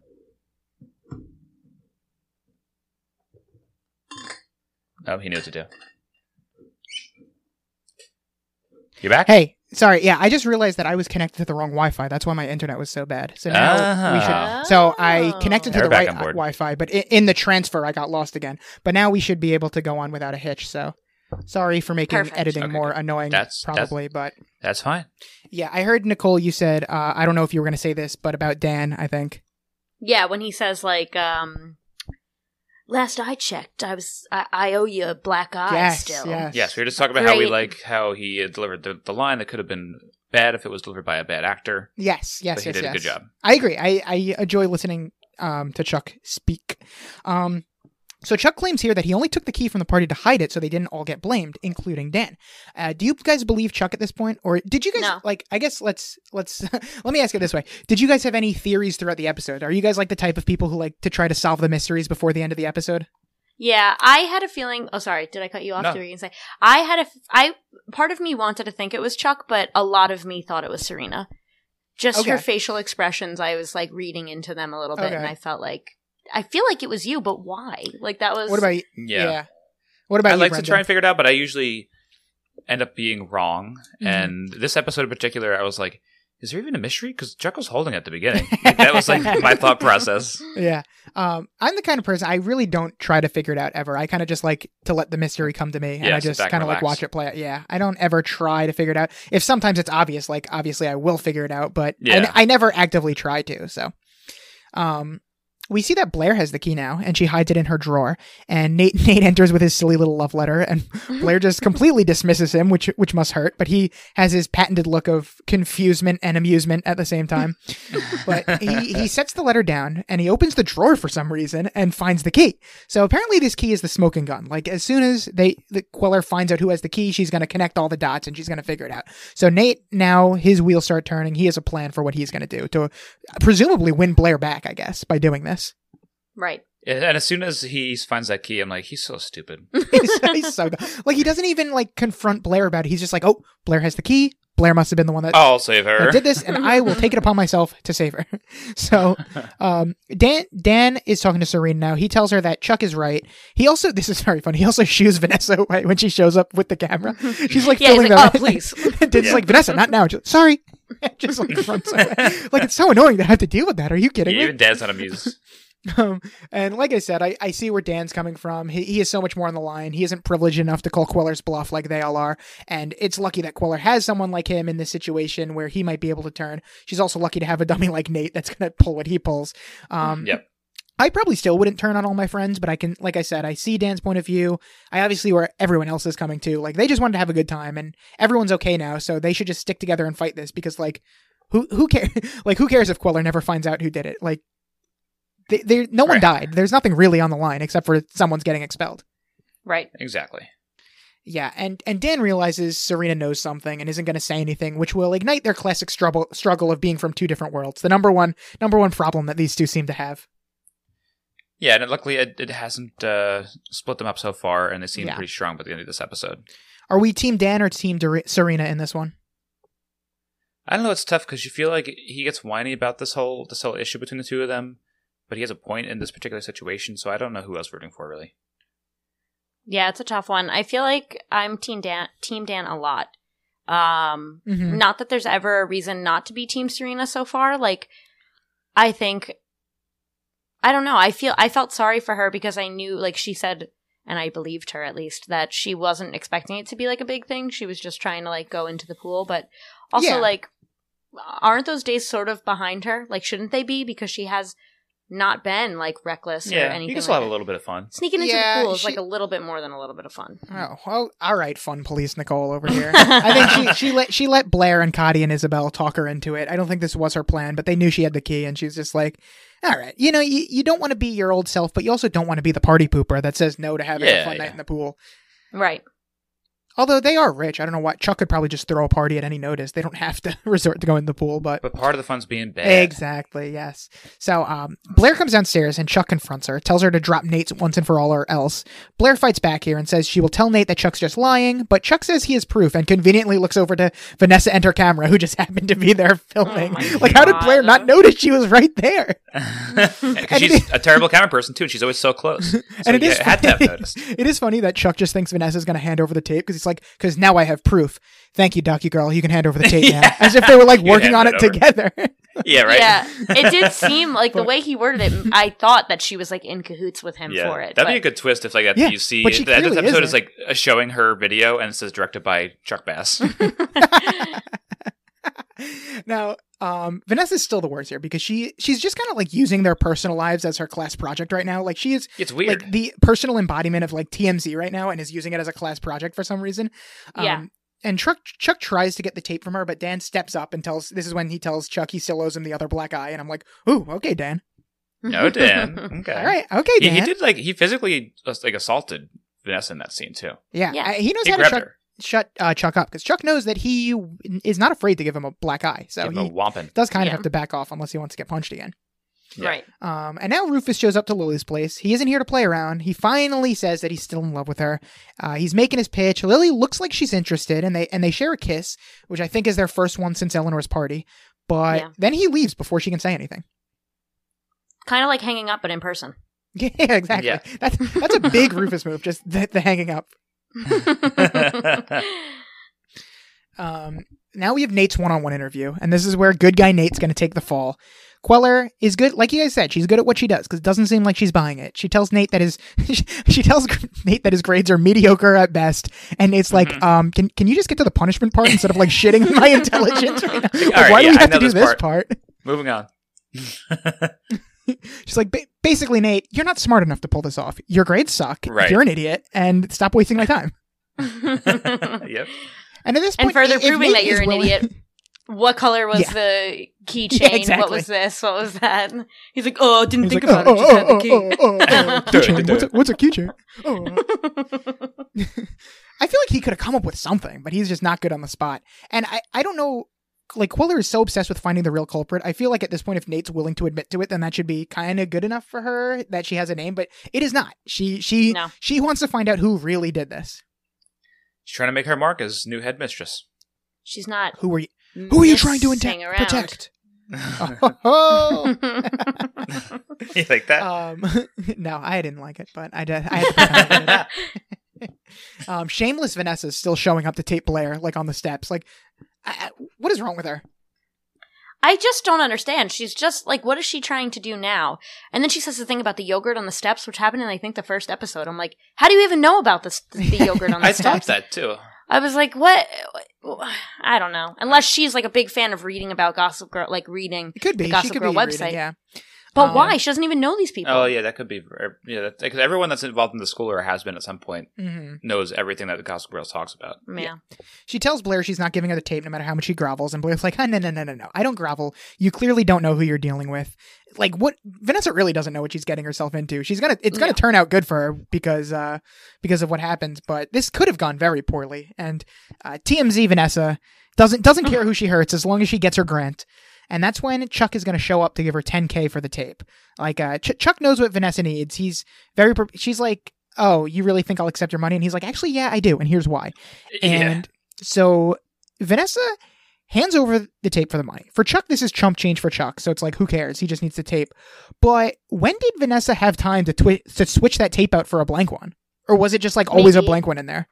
I'm thinking it was just a blank one in there, but he didn't realize that. Like, I'm Yeah. thinking she probably changed it out each day or something like right, I, that. think I think that might have been the start of the shooting day or something like that. Yeah. So she got Vanessa lucky. basically gets lucky again with this. Yeah, I hate her. me, me too. But she does get a nice payday of $10,000 here for literally nothing. So good for her. Um, yeah. Bart and Lily are at lunch, it appears. Bart has to leave like mid meal to answer an important business call, which he answers in the middle of the restaurant, just like on the other side of it. And And he's standing, like just Yeah, standing, in between tables. exactly. Excuse me. Excuse me. I can't answer this at the table. I have to stand between two other tables so that I can. I think, and he's pacing back and forth too. Yeah. He says such like a we- like a weird line too, like "Oh, these numbers don't push themselves" or something like that. Just like, It's general business talk. yeah. Oh, you know business. you know these numbers. They are always doing. They're always being crunched. Uh, Lily's already seeming like she's second guessing this, and she cannot waste one second. She calls Rufus while Bart is still in the restaurant. She's so horned up for him. I do like though that she's looking around at all the people and she's like, "My life is going to be miserable if I marry this Yeah. man." Right. She's She's I gotta like, no wonder she can't. no wonder she can't wait one more second. She tells Rufus, "Let's do this." R- Rufus responds with the classic, "Who is this?" But he he doesn't deliver it nearly as well as Jerry Seinfeld does. not, not even close. Uncle Leo. If, But it if was Rufus, cute. He, he was in good spirits. yeah, if Rufus said Uncle Leo, I think that would have been joke of episode. That would have been good. we we canonized that Rufus that Rufus is a uh, Seinfeld fan. Also, Rufus is always like shuffling papers around when someone calls him, and I don't understand why. yeah, like what is he doing? What is He's he like doing? looking Yeah. at music. Is he looking I at guess. music? Sheets of music, maybe. Yeah. like weird, all episode, though. he's just like shuffling around like albums, papers, and just like doing nothing. Yeah, that's what his day consists Just trying to look look busy. Yeah. Exactly. In case Vanessa's vi- videotaping him. so so Rufus is like, let's let's just pack a bag and leave tonight. You know, like remember when my wife randomly left the family with no warning and had that destroyed everyone? Like hopefully me doing the same thing, like just for tonight. Like it, it- the kids won't worry at all. They'll be fine by themselves. They they don't have abandonment issues probably. I can just run away right now. and also, like their mom just left last week. Let's run away. Yeah, Like, exactly. I How mean, long are they not planning on going for? R- right. It's, uh, I feel like Rufus would have told his kids, but Lily was obviously like as we see Oh, yeah. later on was not planning on telling anybody. Yeah, she was going to a spa retreat. Yeah. I I love that Lily's plan. Like she brazenly just like left Bart for another man while she was out to eat with him. yeah. And then And then presumably later on, he's fine with taking her back. Yeah, and presumably he sat back down at the table and they probably finished out the dinner, like the lunch or something, and she probably just like didn't even tell him. Right. I was expecting her to like leave the ring on his plate and walk out, but she didn't do that. No, she always knows she has to leave some options on the table just in case she needs to make that last second switcheroo. She's a, she's a very shrewd, calculating woman. She knows what she's doing, She knows. and I say that in the best way. yeah. Um, Queller's going to make another announcement here. Chuck's Chuck shows Blair that he got the tape at this point. Queller's telling everyone that Nate confessed to a crime he didn't commit, but she hates dishonesty, so she's going to suspend him, and it will go on his transcript. I mean, come on, that's too much. Like, this is so mean. yeah. She really wants to show him who's boss. She does. She's like, that's it. You don't run the school, I do. Hopefully, after she found out the real culprit, she took it off Nate's transcript because I, I genuinely feel bad for that. Right, because he's got enough uh, with his bad grades and all that stuff. Seriously, his grades are already bad. His family life sucks. Like, who knows what this guy's going to be doing? She might have it out for him though. I mean, because technically Dan lies too. He's like, I don't know who did it. And then like Serena, well, we'll get there. But it's not proven. Yeah, I but guess. it's not- Oh, yeah, I guess it is proven. Yeah, with with Serena. You can't prove that Dan was lying. I Yeah. guess. Like, Well- right. You can you can kind of assume because they're dating that, that he should have known, but I guess you can't Yeah. prove that. So, so Nate gets suspended from school for Blair. Uh, Chuck just spent ten thousand dollars for Blair. It really looks like Chuck and Nate are in a heated competition of who can like save Blair's ass more. She she just has these idiot boys wrapped around her finger without even trying. yeah, it's her beauty. She's so pretty. it really is. It's her beauty. and and poor Nate just can't ever find a break here. She kicks him out mid meeting, literally tells the other students to watch him go, just like adding insult to injury. Yeah. And I also like at the beginning of that meeting, she goes, "Settle down," and no one's talking. yeah. and also apparently like two thirds of the class are in danger of getting expelled, but there's clearly only like twenty people in this room. Uh, they, yeah, they keep showing the amount of people in there. It's it's there's seats that are empty. And Dan Dan's now feeling the pressure. Dan is just an interrogator's wet dream. He, no spine on this guy. He can't handle the pressure. He asks Serena why she won't just give up who broke in, and Serena says because it was her. Bum bum bum. Obviously Nicole not surprised. I guess she already kind of had a feeling that it was Serena. Brendan, were you surprised at this point? Well, you heard just now the You just found out That- that just was- now in the podcast. Yeah. Where were you for the episode? Oh yeah, you, Brendan famously watches along as we as we record Right. moment yeah, to a running gag. moment. Um, and it- also another running gag of the show is that I can't do a gasp at all. I have really hard time gasping. So you're getting a two for one gag right here. so you are surprised? Who me? Yeah. yes, I was, I was, uh, I was surprised. I, I, I, like I said, I did not know what was happening within this mystery. I thought Chuck did it the whole time. I thought I didn't even think it was a mystery episode. Yeah, I uh, I love a good reveal. This episode does have a couple of them.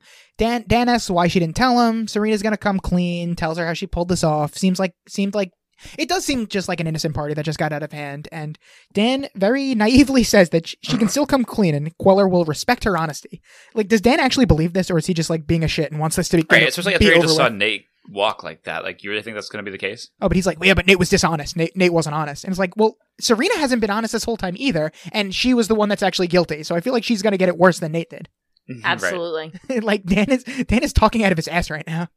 Mhm. I like how it so perfectly is like, it was me. And then he's like, you should fess up. And then it's like, Dan Humphrey to the office, like right after. I'm like, wow, that worked out perfectly Yeah. for them. Ser- Serena doesn't want to risk going back to boarding school. We get this classic dilemma. She doesn't want to leave Dan, doesn't want to leave Eric, but this might happen if she gets expelled. Um, I think that if everyone just stuck together from the beginning and denied everything, that it would be fine. But uh, you know, Queller was good at finding the weak links, so good on her. That she was, but you're right. That that was really the go-to move from the beginning, and they just couldn't handle it. They I feel could. like she really scared them, though. I mean, like did, not all yeah. of them.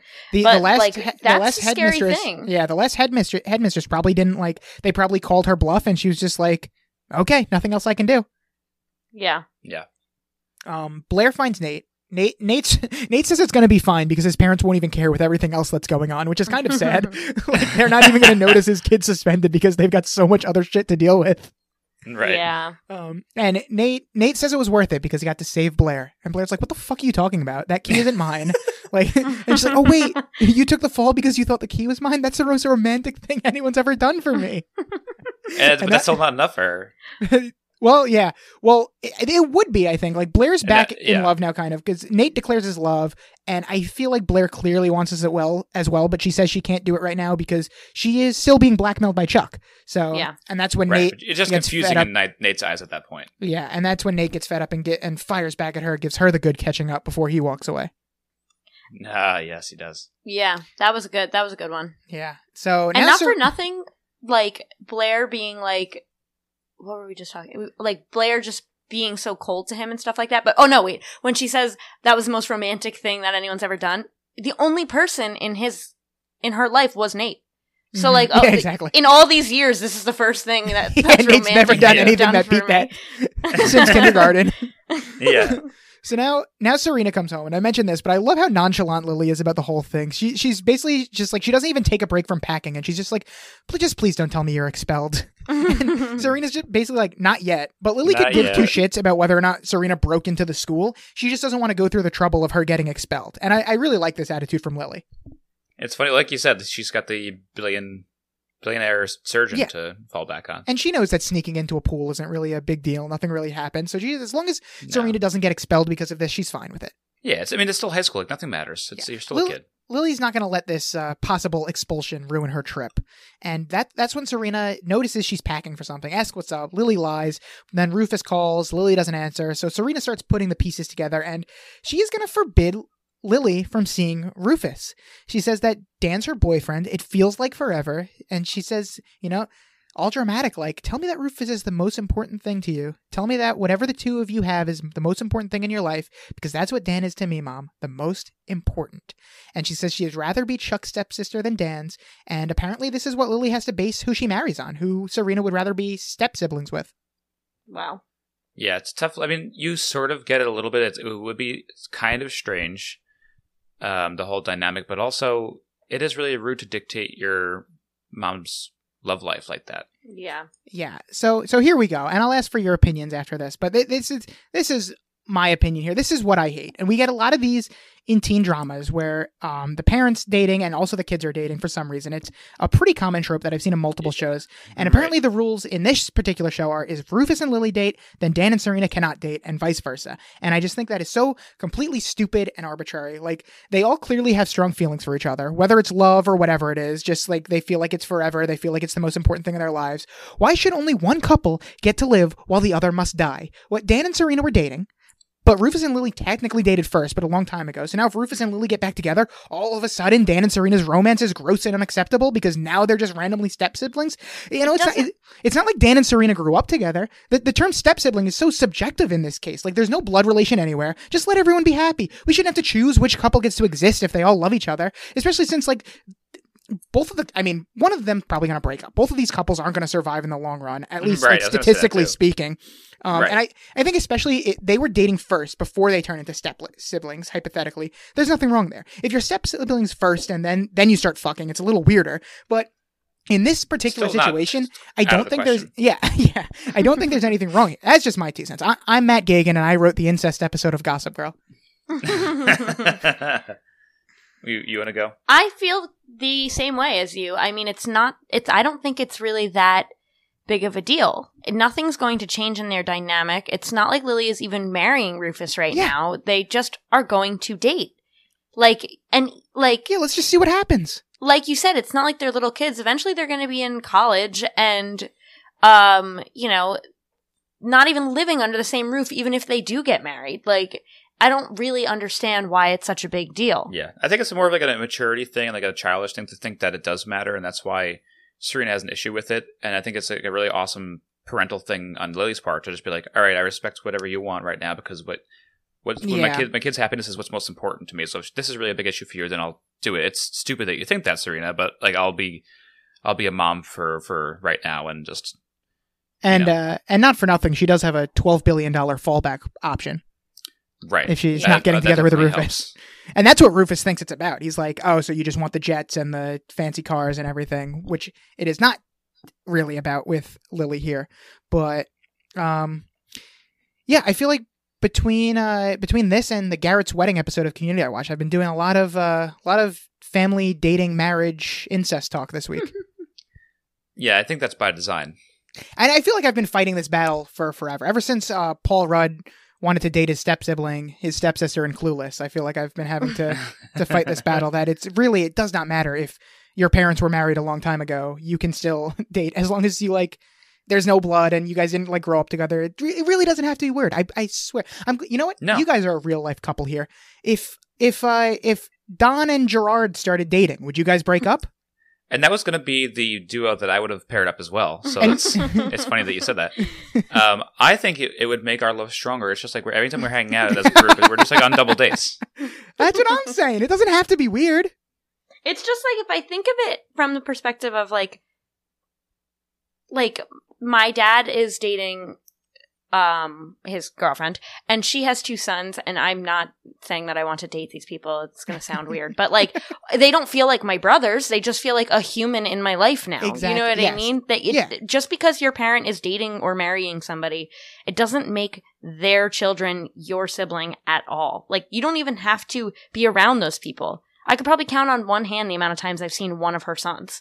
You Yes, know, I'm- so, I'm very happy that we can come out as a pro step sibling dating podcast officially. hey, That was really the mission of this podcast from day one. yeah. And now we can stop. Now we can really wrap it up. We could be that's it. And also, next not for the- nothing. Next is the Brady Bunch. yes, Stay tuned as we break down every episode of the Brady Bunch, the Brady Boys.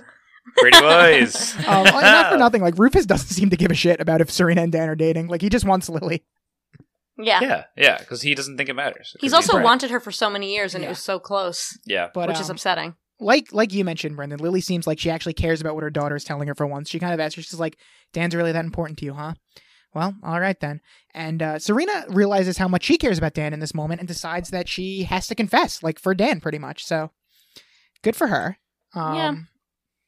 Vanessa comes to Blair's house with the tape, and I, I like this scene. She reveals that the tape she gave to Chuck was blank, which is funny, and like good for her for giving Blair the real tape, which she probably should have done to begin with because she shouldn't have Yeah. been, uh, you know, meddling in their lives to begin with. Snooping around. But even when she's doing the right thing, again she oversteps and is like, "Yeah, so basically I've been watching you guys on these tapes all week, and I'm Team Nate." Like, okay, weirdo. Like, Yeah, no you asked. fucking freak. What are you talking? About? it's like Nate's one of the good ones. You should date him. And Blair's like, well, could you stop watching like Stop me and Nate us." on your fucking camera, you freak? Like this She's is so weird. I this is just can't yeah. stand her. and I think like I think the writers were like nailed it. This is Vanessa's moment. Like this is supposed to be Vanessa's good moment, but I still think she comes off as a creep. She still somehow, yeah, she, she can't help herself. Yeah. So now we finally get uh, Dan's one on one. Queller's gonna go hard on him. She she knows what she needs to say here. She goes, "Seems like you're in a new crowd this year, dating Serena van der Woodsen." And he's like, "Is that in my file?" like, That like- made me laugh. fair question. Why she why, she like br- leads with this? She brings it up right away. And and how does she even know that if she's I new? don't know. She's Right. just good. She's that the talk of the town. I don't know. Someone she interviewed was probably like talking about Dan and Serena for some reason. Um, but Dan stays strong. Claims claims he didn't know who had the key. So I guess when when it's for Serena, he all of a sudden doesn't care about getting expelled anymore. yeah. Well, that's the case. He he does care about it quite a bit. Yeah. But uh, in comes Serena, and this becomes a two on one now. Serena wants Queller to know that she's not that person anymore. She pretty much comes clean about everything. Uh, she mentions that she reads off the rap sheet that Serena has, and like we've said, we kind of want wish we saw that version of Serena a little bit more. But I mean, it's pretty much just Serena coming clean here, and I'm happy she did. I'm happy she um, she took one for for her buddy Dan, especially because as we are going to see, and as Dan hypothesized to begin with, if Serena comes clean, she is a van der Woodsen, and this probably isn't going to do much for her. Right, and he's he's right by the end of it. And you, you Exactly. gotta feel like Serena's being super genuine here, and that's been her character so far in this series. It's like such a genuine human being. yeah. Yeah, it Serena is just so naive, doesn't doesn't see the class difference between the upstairs and the downstairs, but she yeah, obviously is very privileged and uh, she is rewarded from it time and time again, as Dan has to witness firsthand. So Yeah. Blair is now going to step into Vanessa's uh, Central Perk coffee shop for the first time, and she she just nonchalantly reveals that she paid for Vanessa's rent for the year. I mean, what what another reveal? Another great reveal in this episode. Uh, but of course, she's Blair, so she still has to be a bitch about it. And she says, "Congratulations, Vanessa! You just won 365 more days in your IKEA furnished closet." Oh, I love Blair. It's pretty good, honestly. yeah. She she does it It's in such a the perfect baller. Blair fashion. Yeah, Yeah, such a baller move from Blair. She she's like she's not indebted to anyone, no matter how much she appreciates what Vanessa did for her. And now this transaction is finished, and Blair can go back to hating Vanessa. And also another added bonus is Vanessa doesn't have an excuse to be filming Blair and her friends around everywhere anymore, since she doesn't definitely need the helps. grant money. Yeah, but what do you think their Um, like the, the kids' money situation is? Like, do they just have a credit card that's attached to their parents' name, or like do they have like a their own like physical funds? Isn't that what a trust fund is? They just dip into the money whenever. I think. okay. probably. I, I'm not Yeah. sure. I- I think. I always am trying to figure that out between Logan and um, Nate. Right. Yeah. Two different shows, but you know what I'm talking about. Team Logan or Team Nate?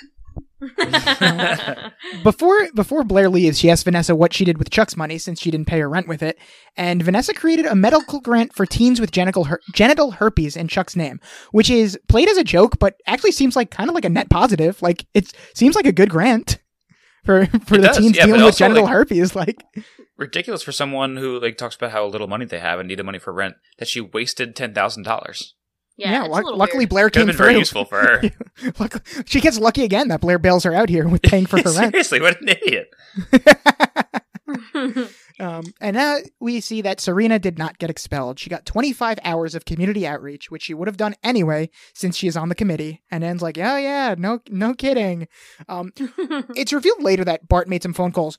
When did he make these phone calls? Because it seems like Serena literally just confessed, and now she has her sentence. At what point did Blair make these calls and go over the head of Queller to to make this happen? Right? Did like Queller already know what happened? And yeah, that's a good. That's a very good point. Maybe the school was who was calling um, him in the restaurant. Oh, Maybe there you she go. was, she was protect. He was protecting Serena by saying uh, Sheldon had to. Push That's why he said uh, That's why he's pushing being- yeah, numbers. he's being so That's why he was so vague on the phone. yeah. um, yeah, Serena seems shocked about this, but Dan obviously is not. Dan uh, tries to not talk about it, but Serena keeps kind of pressing. Serena's a little annoyed that Dan's turning it into an upstairs downstairs thing, even though she thinks it isn't. He's But right. it, it clearly is. But Da- Dan's actually just staying silent, as he said. He's like, I'm being quiet. You're the one that keeps bringing this up. It, se- it seems like Serena's guilty conscience is speaking up a little bit here. yep. And it- it's a good scene where the her driver comes by yes, too. so good. Because Dan's just happy she isn't expelled, but he still does believe there's a double standard. And I think that's obviously the correct take here. yeah. Big And- time. Without a And, doubt. and then we see that the uh 'cause- yeah, because Dan doesn't like press her on it. He's not like, "See, I knew this was going to happen." Like we could have seen Dan kind of like dwell on them being from opposite worlds again, and then turn into a fight. But Dan's just like, "Listen, I'm happy you didn't get expelled, but obviously there is a fucking driver here that your mom sent to pick you up from school."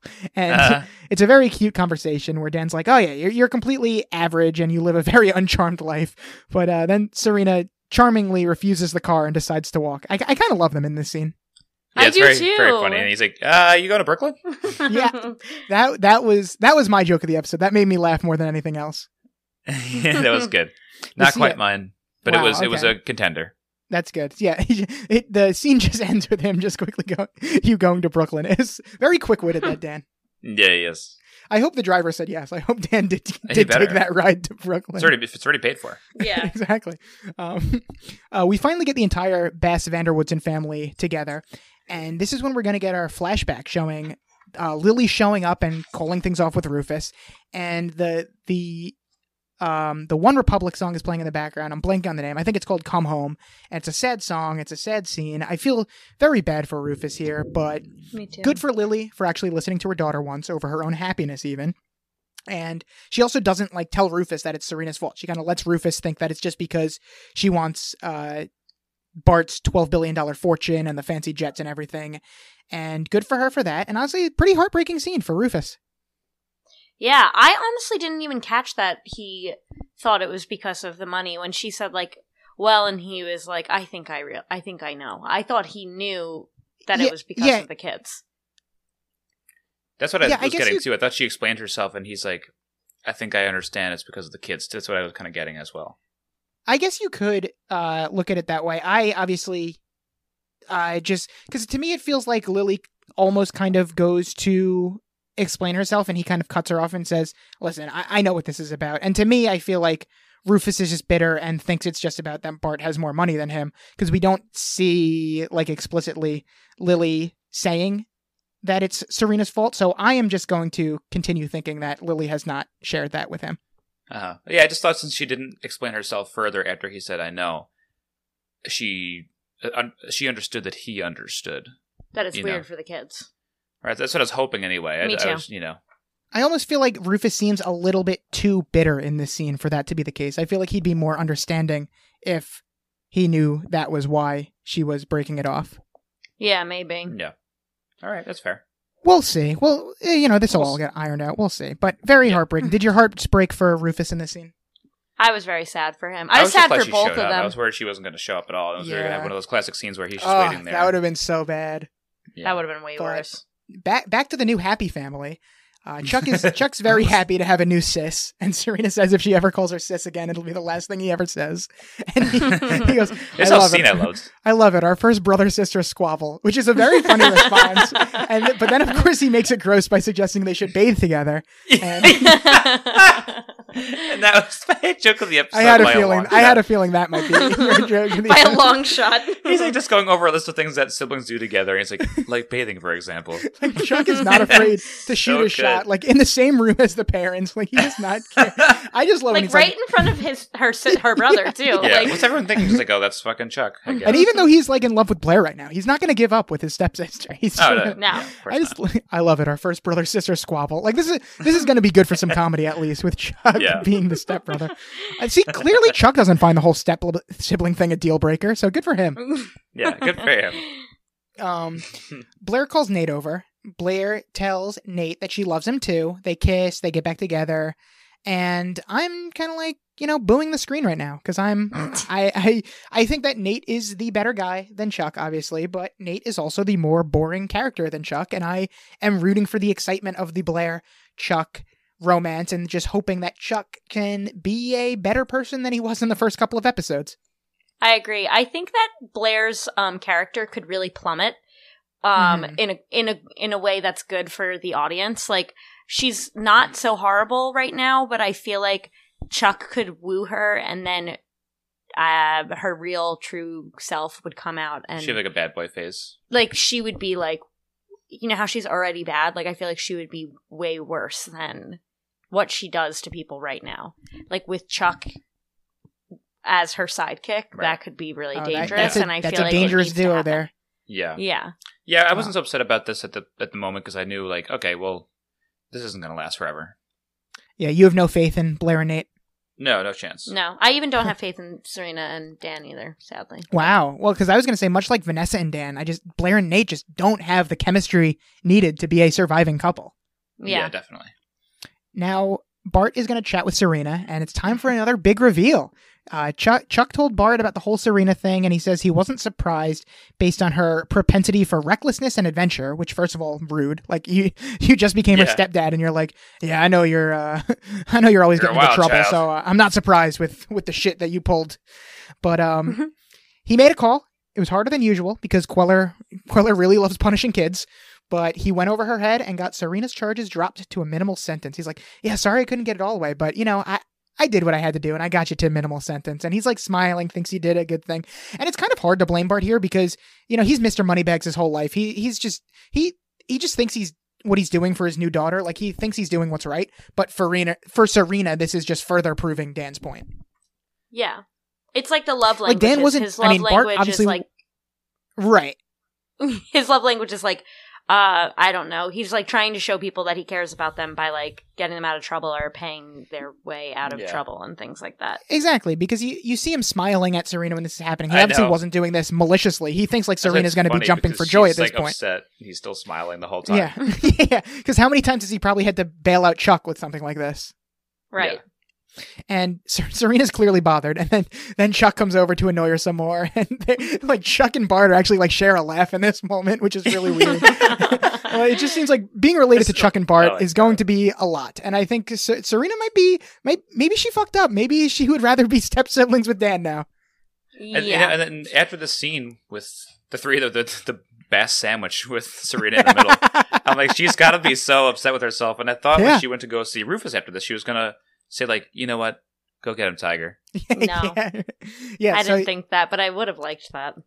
yeah, like she's like, "Fuck, I really chose Chuck to be my stepbrother, and now this is my life." So Serena, Serena does go to the loft. She she chats with the person whose heart she is responsible responsible for breaking, and Rufus. Um, but she doesn't see because, and again, I just feel like maybe Rufus would not be down to like talk to Serena at this point if he thought that this was all Serena's fault. But maybe he just doesn't blame Serena for it. I don't know because Serena they don't talk about it. She just kind of chats with Rufus for a little bit, and Rufus is basically just like, "I just need to find something new to write about, and I will." So Ru- Rufus will be fine. He'll bounce back from this, and mm-hmm. Serena's gonna go to Dan's room, tell him he was right about everything, and I will say, good for Dan. He doesn't say "I told you so." He just asks if she wants to talk about it, and they have a nice study date. Yeah. So that's a good couple right there. I Yeah. agree. I in another world in in the first, you know, four episodes of this, Dan might have had a big I told you so moment and it wouldn't have been cute, but instead they just have their study date and they're very cute together. All right. Yeah, they are really cute together. We've we've Just like really me and hit our Nicole, but I stride. would usually tell Nicole I told her so. We've we've really hit our stride with uh, Dan and Serena here. I think we're at peak Dan and Serena as a couple. Oh man. What do you mean, oh man? This- Then you mean it's if it's peak, then it's going to go downhill. yeah. No, th- I'm not. That's Well, not what I'm to. saying. Every- I'm Every just, main love couple has to Okay. go down somewhere. I, I'm just saying it's it's the best. It's the best that it's been. I'm not. I'm not saying All right, all right. necessarily that it'll go down again, point. but yeah. Sure. Um, Gossip Girl ends the episode by saying, Sometimes you just have to venture outside your world in order to find yourself. As for me, I'm happy right where I am. I only b- want to be with you. Eh, Who is she talking to? Her readers? I just I said that to Brendan at the end of the episode. I go, how does Gossip Girl like like who is she talking Yeah, to? who's she- who's she talking What to? is happening? Yeah, I thought she was addressing the the readers. I guess It's so. That, that's weird, pretty nice, though. I guess, that she only wants to be with her reader- readers. and also, like, what is she peering Um, through their window because she's talking about them? Sounds like she's Vanessa then. I it's probably. Um, that's the end of the episode. Do we have any predictions? Is namely, is Nate ever going to find out about Chuck? And is Rufus ever going to get back with Lily? Thoughts on either of those, Brendan or Nicole? I don't know. It's tough because uh, Blair pretty much dared Chuck to tell Nate about all this, and she's like, "Well, if you do tell him, like, I don't care because he's not going to believe you." I, It's got to come out at some point, though. Yeah.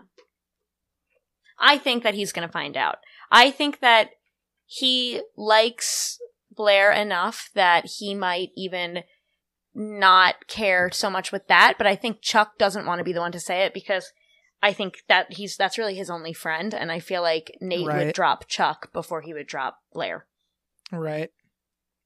Yeah, that's a good point. I think if I forgot that Chuck really has no friends besides Nate. Yeah, and I think that Rufus and um, Lily will get back together. Yes, I think they will. I hope so. I mean, we have a potential marriage coming up. It's Yeah, funny how well. they're like really stringing this relationship along of, of, of any of them. Like the, the kids are supposed to be the main characters in a teen drama, but they're like this has like been the main That's true. centerpiece of the relationship drama. That's I feel true. like Rufus will definitely find out about Serena being the reason that they're going to that they broke up, and I feel like whenever and if ever Serena and Dan break up, then Rufus will be like trying his best to fight back to get Lily. As, Or as Rufus soon as and uh, Blair scheme to break them up, or Rufus and Chuck maybe get together and, Rufus- and scheme to I love get it. Rufus- Rufus teams up with with Chuck and Blair to break up Dan and Serena, and then once Dan and Serena break up, Lily divorces Bart for Rufus. yes, and then Blair and Chuck fall in love on the heist. Love it, love it. And Rufus ministers their wedding. Exactly. Yep. All right, just so called let's season two. uh, let's yep, let's zoom through some segments here. My favorite segment, user review of the week. This person gave it a seven out of ten, titled it "Dan and Serena studying together," and reviews. Dan is presented with the possibility that if he is expelled from school, he has nothing else to fall back on. I know how that feels because when I was called up to the office of the head of department, I was presented with the possibility that if I was expelled from university, I would have nothing to fall back on. Like Dan, Serena says that if she is expelled, she doesn't think any school would take her. At this point, I believe that San and, Dan and Serena are two lost souls who have found and deserve each other. We see Vanessa making a documentary to get a grant, but we don't get a clear sense of her character like Jenny. We know that Jenny is a social climber living in low rent accommodation who is prepared to sell her soul to break into middle class society. Vanessa is not like that, so we're not sure what she's about. Does she really want to make documentaries? We don't see her putting herself out of the way to get into a filmmaking community. Mm-hmm. Perhaps the most touching scene in this episode is when Rufus says to Lily that he is still in love with her. Bravo. Bravo, Martha Wilcox, for that beautiful review. Yes, that was very good. Um, I like next- that it was called Dan and Serena study- And then they didn't but they mention- didn't touch upon Yep, that at all. didn't mention- didn't mention that at all. they just made it the title. A real, I was real trying to think, like, when do they even study? At I guess the end of the episode, At the episode. very end, yeah. Yeah. Uh, next week, the title of the episode is called A Thin Line Between Chuck and Nate. Do we have any Mhm. predictions? Uh-oh. Well, I guess this is this pretty much ex- explains itself. a thin line between Chuck and Nate. So it's either going to be about Blair still having feelings for Chuck. Like, I wonder what if she calls Nate Chuck's name or something in That bed or good. something. That would be a good plot. A- a twist. It's Classic gotta be just like the, the A cla- information's gonna bust out. A classic. Something has to happen. Like somebody either messes up, somebody finds something out. Yeah, I feel like the saying the wrong name is a classic trope that only happens in TV shows. I've never heard of that actually happening in real life, but maybe it has, and I'm Yeah. I'm just I, I just haven't heard about it. Yeah, no, I have no idea. Um, Um, I was gonna say, uh, I mean, maybe Chuck is so desperate to get with Blair, he decides to get the same haircut as Nate Oh, and starts dressing like him. that too. haircut's horrible. Love it. love love where your head's at though. Um, the little blurb preview doesn't seem to chuck to chuck doesn't seem to touch on that storyline at all. Is it just says Gossip Girl reports that Serena van der Woodsen has been spotted buying a pregnancy test. Oh boy, Oh my God. pregnant from Christmas. Oh, baby! Heyo. Name that baby Noel. I mean, is it? I, I, I don't. I don't. I'm not as familiar with teen dramas as you are. Uh, is this a common thing to have uh, babies as uh, high schoolers? It is a common thing to, at the very least, get pregnant, but Okay. um, Yeah. not. I mean, I, I think Not to always go through with I it. think we very rarely have a little baby get introduced into the picture. I think Right. someone either has a pregnancy scare or becomes pregnant, and then you know TB, TBD on what happens to that. But Yeah. Yeah. de- definitely, I Uh, do I feel like a I lot of- remember maybe like growing up watching One Tree Hill, not like being super super attentive to it, but I feel like there's a, a child that actually is on the show as one of the kids of the moms. I don't Listen, know if you've watched that show at all. Once I have Hill. not, not yet. It is uh, may maybe soon. It's on my list. I think yeah. I mean, so, it, let us know. I, I'm pretty sure there is a baby in that show, though. It's a it's a Mm. big commitment though. Yeah, it is. I'm trying to Um, think about like other shows that I like. Definitely Degrassi. I mean, Yes, Degrassi has done that- everything. They've had yeah, the pregnancy scare, they've had the pregnancy abortion, they've had the pregnancy have the kid give it up for adoption, they've had the pregnancy have the kid and try to raise the kid it. as a high schooler. Yeah, they've yeah. they have done. I mean, So they really 14 every seasons of. Degrassi: The Next Generation and four seasons of Degrassi Next Class, every scenario has happened on that show. Yeah. so good. Um, all right, so let's get into the episode grade. I went first last week, so Brendan, you can go first this week, unless you want to give the honor to our guest Nicole. I will. I will Oh, leave I that choice that. up to You you. Go ahead. Mm, So what is it? It's like an A plus type of a situation. I think Is we it like go high, as high as A. Yeah, I think we tap out at tap out at A, unless there's something like really extraordinary that needs to get an A plus. But I Right. believe our, our ceiling has been A. Okay. Um. Oh my gosh, I'm a little stressed out going first. Um. Blame Brendan. You go first. okay. give, give it back to me. Uh, well, yeah. So since you just don't know how we do this, this because you're not a fan, I'll let you listen in real quick uh, how the the experts do it. okay. Um, usually, you stumble over your words for about a minute and then give a letter grade. Okay. So, I'm ready to hear it. um, I would say this episode. I'll, I'll give a, a grade first and then explain why. Maybe a a B plus, just because everything was great and it all tied together pretty well. Um, but I feel like it, it left you wanting a little bit more at the end, and especially with such a Vanessa heavy episode that definitely degrades it a little bit from like the A territories um, down to the B's. But still, uh, with a satisfying enough plot, I'll I'll keep it at a B plus. All right, uh, Nicole, would you like me to go second, or would you like to go second? No, I'll, I'll be sandwiched in here because I don't want to. I don't want to mess up too much. I guess I would probably go. I was thinking A minus before Brendan said it, so I'm going to stick with that. Um, I liked the whole episode. I liked the mystery aspect of the episode. I liked pretty much. There was a lot of like good, quick liners in there. Um, Dan being very protective of Serena is adorable, and the whole Rufus and Lily thing. I'm like so so sad about that, but I'm also excited to see where it's going to go because I know it's not I know it's not done. So, I just feel like it was like a good wholesome episode where I got a little bit of Chuck, I got a little bit of Dan and Rufus and so I'm just really I was pleased. And listen, you Pleased you with nothing nothing to be nervous about because you were you did tremendously in that in that Wow. and I we are going to be in the hand holding club because I'm also giving it an A minus. I go. also really enjoyed this episode. You know, very fun, fun mystery, plenty of big reveals, good moments for most of the characters, and we had some nice heartbreak at the end. Uh, just didn't have that you know special something to put it in the A category, but I think a, an A minus is is good for for this episode.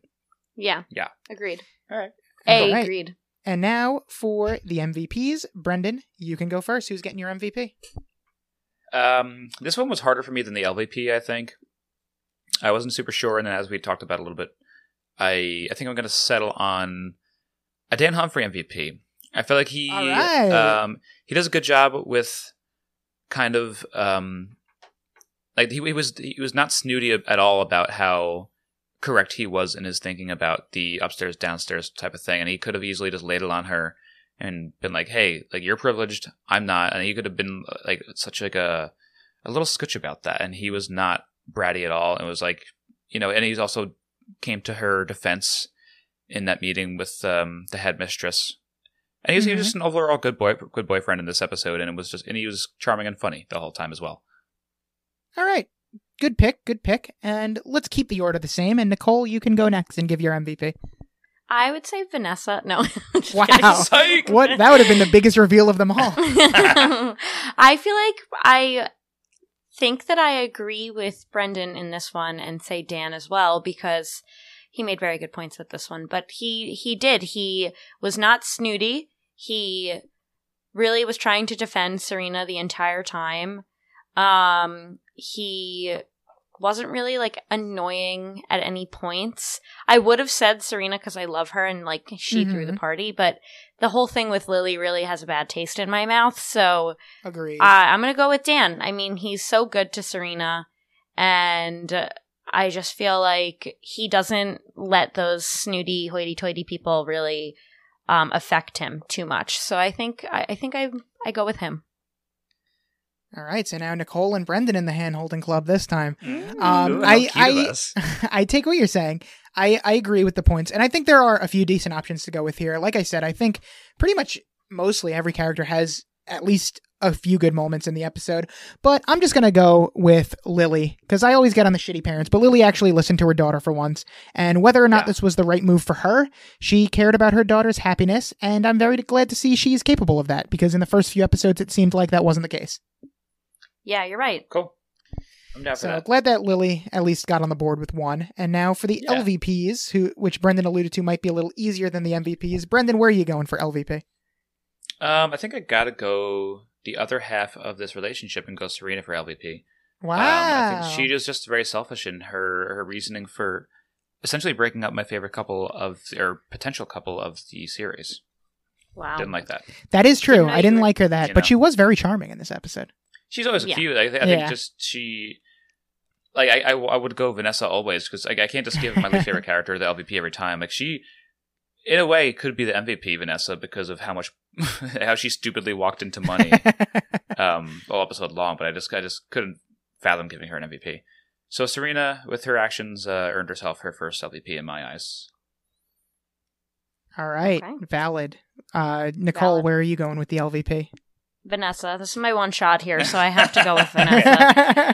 Um, I don't know the next time I'll be on this this show here, so we have to shit on her while Yeah, this is while she's here and Love while it. I'm here. So, um, she's just annoying. I mean, she's in everyone's business. She has no place being there.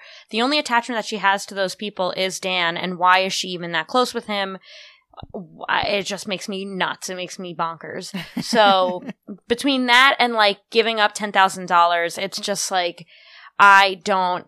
I just don't have it. I just don't have it in me for her. I just wish she just wasn't a part of this show. all right. Um, So- Also valid. Now, see, the thing about Nicole is she loves holding hands because we are once again going to be in the hand holding club. As I am giving Vanessa an LVP, I somehow have Wow. not given her an LVP yet, so I'm going to finally change that. Uh, I think she's always annoying, and this week she was the literal paparazzi, just following everyone around. Yeah. She has Yeah. no boundaries and is just awful and not fun in general. So no- nothing more to say there. Um, glad glad we could get a couple of LVPs onto Vanessa here. And now, with that being said, let's get into some Lonely Boys theater. Let's do it. You are now listening to Lonely Boys Theater. Hold for applause. Also, I want to point out that since Nicole is holding hands with both of us, she truly is the girlfriend of the pod. I was going to say that too. That's Yeah. right, girlfriend of the pod. She's ex- she is showing why. Um, so for Lonely Boys Theater, we are going to be doing that scene at the end. We're all going to be participating, me, Brendan, and Nicole, and we're going to be doing the scene at the end where Bart reveals to Serena that she that he paid for her to basically not get expelled, and then Chuck Chuck creeps in at the end as well. And uh, I guess Brendan, you probably want to be your boy Chuck. I guess I should probably right. So, am I speaking this as if I was Serena, or am I taking my own twist on it? Uh, I mean, do whatever you want. I, You I was going sound to say like you have some sort of inspiration here. I'm So just it sounds like- asking. I was going to ask, do you want to be Bart or Serena? But it seems like you have picked Serena. Go for it. I didn't know if I was supposed to be Serena, being like the no, girlfriend no, of the not how do things podcast. Here. I was just checking. okay. No, you, you can be Serena. I'll be Bart. And yeah, you could Cool. you could be Serena. You can do it like you remember her saying it, or you could put your twist on it. You know, I, I know you don't listen, so you haven't seen the previous ones that me and Brendan have done, but some of them get pretty bad. so, so- Okay, perfect. All right, so I will be Bart, and I'll start this scene off. Here we go. So, your new stepbrother told me about your problem at school. Frankly, I wasn't surprised given your propensity for recklessness and adventure. Oh, Bart, you're so manly. I'm sorry. Ch- Chuck, was that you? Don't tell your if mo- Don't tell your mother, but I made a call. you did what? It was harder than usual. That new headmistress of yours is a real piece of work. I, I had to go over her head. Sorry I couldn't get the changes completely dropped, but at least I got you a uh, minimal sentence. I was just looking out for my family. The new van der Woodsen Bass Library should be completed for Eric's graduation. uh, I can see that Lily and I are going to have our hands full with the two of you. Excuse me. I need some air. Come here, son. Come here, Dad. Oh, me we are gonna have so much fun fucking with Serena.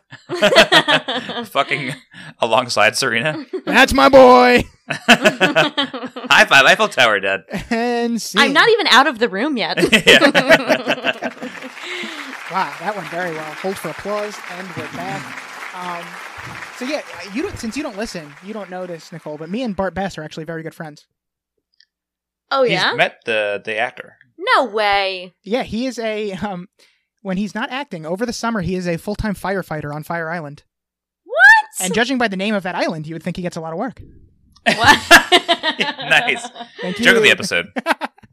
yeah, I, I went to I've my friend uh family rented a and I've already told this story on the pod, so I'll keep it brief. But my friend's family, future guest of the pod, Nicole, not you, Nicole, different Nicole, but her her family rented a house or whatever, and I uh, spent the day there hanging out with them. And she was like, uh, you know, Bart Bass is here. And I'm like, what? And she's like, yeah, he uh, he works as a firefighter, and my mom's friend is kind of friends with him, so she's going to introduce us. And I was like, what? So we went there, and not only was Bart Bass like there, and he wasn't like signing autographs or anything. He was literally working the big fundraiser barbecue. So he g- actually like gave me a corn on the cob. wow. And then we- and then he we- should come on the podcast. And then we, I, I should reach out. And then we took pictures together, and I, I look very good in the pictures. Oh wow. Oh. Wait, where are these pictures? I can send them to you. Please. Yeah, we'll post All them with the Instagram post. So a as we are nearing the two hour mark, let's let's get some plugs in, and then let's get out of here. Uh, still don't have a plugs theme. No one has sent one in yet, but we'll we'll work on that. yeah, on waiting that. on that. Um, Brendan, what do you have to plug? Um, at this point, when this airs, you will have uh, probably like about a month ago have made uh, your return to the Hoppy Boys podcast, That's right. reviewing the probably the biggest beer in the world. So you, you made a splash uh, on the Hoppy Boys reviewing Bud Light with us. And I gotta check say, that out. I haven't- I didn't- your podcast. I didn't check the numbers, but I, at least after I was on the podcast, Bud Light is the number one beer in the world. I don't know if I was the cause of that or if it was already the number one beer in the world, but I feel like my appearance on Hoppy Boys probably had a little something to do with that, at least. Well, I think that compliment to yourself is also a compliment to our show's reach and like how much influence we have on Anheuser Busch. So I'll take that. Yeah, when I compliment, I, I make sure to compliment the entire room. If I'm up, Uh, we're all that's all up. I got. Anything for you, Cole? Um, I, All right, uh, I'm Nicole, not, what do you I'm not have? a- I'm not a part of any podcasts, so the only two I've ever Uh, been until on today. are the Hoppy are the Hoppy Boys and the Lonely, Lonely Boys. So, Oh, yeah, so lis- check out her listen episodes to those, those. two things. Um, and that's pretty much it, I guess. All right, well, Right? I'll, I'll, I'll make it. it a perfect three for three and plug uh, the Lonely Boys and the Hoppy Boys. Oh. Uh, two podcasts you're already familiar with. As Brendan said, I, I was I was on a recent episode. Recent, well, at this point has not come out yet. By the time you are listening to this, it will have come out in the past. So, very, I love confusing everyone with. Yeah, with if the if, time if you love this podcast, you're gonna love this podcast. Exactly. So listen to my episode on the Hoppy Boys. Listen to all of these episodes of the Lonely Boys. Um, Yeah. I was also on, as I mentioned, I was on Advanced Community Studies, talking about the penultimate episode of Community, uh, wedding videography about Garrett's wedding, and that was a lot of fun. So check me out on that. Also subscribe to them if you're a Community fan, which I'm sure everyone who is a Gossip Girl fan is also a Community fan because you know they're basically the Mm-hmm. Same circle. show. Um, Yep. Never have I ever season. I think last week I accidentally said season three was on Netflix. There's I, I I get I get confused because season three was just announced for Never Have I Ever, so Uh-huh. it, it has not been filmed yet. The first two seasons of Never Have I Ever on Netflix. Nicole, have you ever seen Never Have I Ever? No, I was just wondering what Never you were has talking she about. ever, no. Never have I ever seen. Never have I ever. Never, Nicole. Never Nicole. What? That's what I'm going to call you. Never Never Nicole. Nicole. You would absolutely love this show. Created by Mindy Kaling, a very funny, funny person who was on The Office and wrote for The Office and everything. And Mhm. it, it is brilliant. It is a it is a teen comedy drama, and it's just beautiful and hilarious. And I think even more so than Brendan, I think you would really enjoy it. All right. Well, your plug worked for me. I'll be watching that tomorrow. okay. And that's the goal. Wow. If I could just get one person to watch Never Have I Ever, this podcast will have been worth it. Um, and besides all that, by the time people are hearing this podcast, I will have gotten my third dose of the COVID vaccine. So Wow. just just a little just a little plug. I on November 19th, I will be getting my third dose of COVID and with a flu shot as well because it might as well. If I'm Oh, going in for one shot, might as well get another one. So if I can do it, You you can you can too. Everyone get vaccinated and this is a pro vaccination podcast. yeah.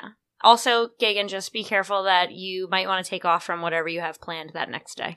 Well, that's why I scheduled it for a Friday so that I'd have. There I you wouldn't, go. I wouldn't See have, me, uh, I want to schedule it for a Sunday so I don't have to go to work on Monday. There you go. well, for me, I don't get paid to do what I'm doing. I just get hours, and I need to get as You many need the hours, as possible so I can finish this stage of my life as quickly as possible. So if I miss a, I'm an- a day of hours, then I just have to wait longer till I actually do end up getting Fair paid enough. one day. There you go. You know, the life of a student observer. You get to Yep. wake up early and go into school and do all the hard work, but you also get, Get to no pay. To, you, you don't get Pay paid and be you there. get to pay tuition to do it. Gotta love it.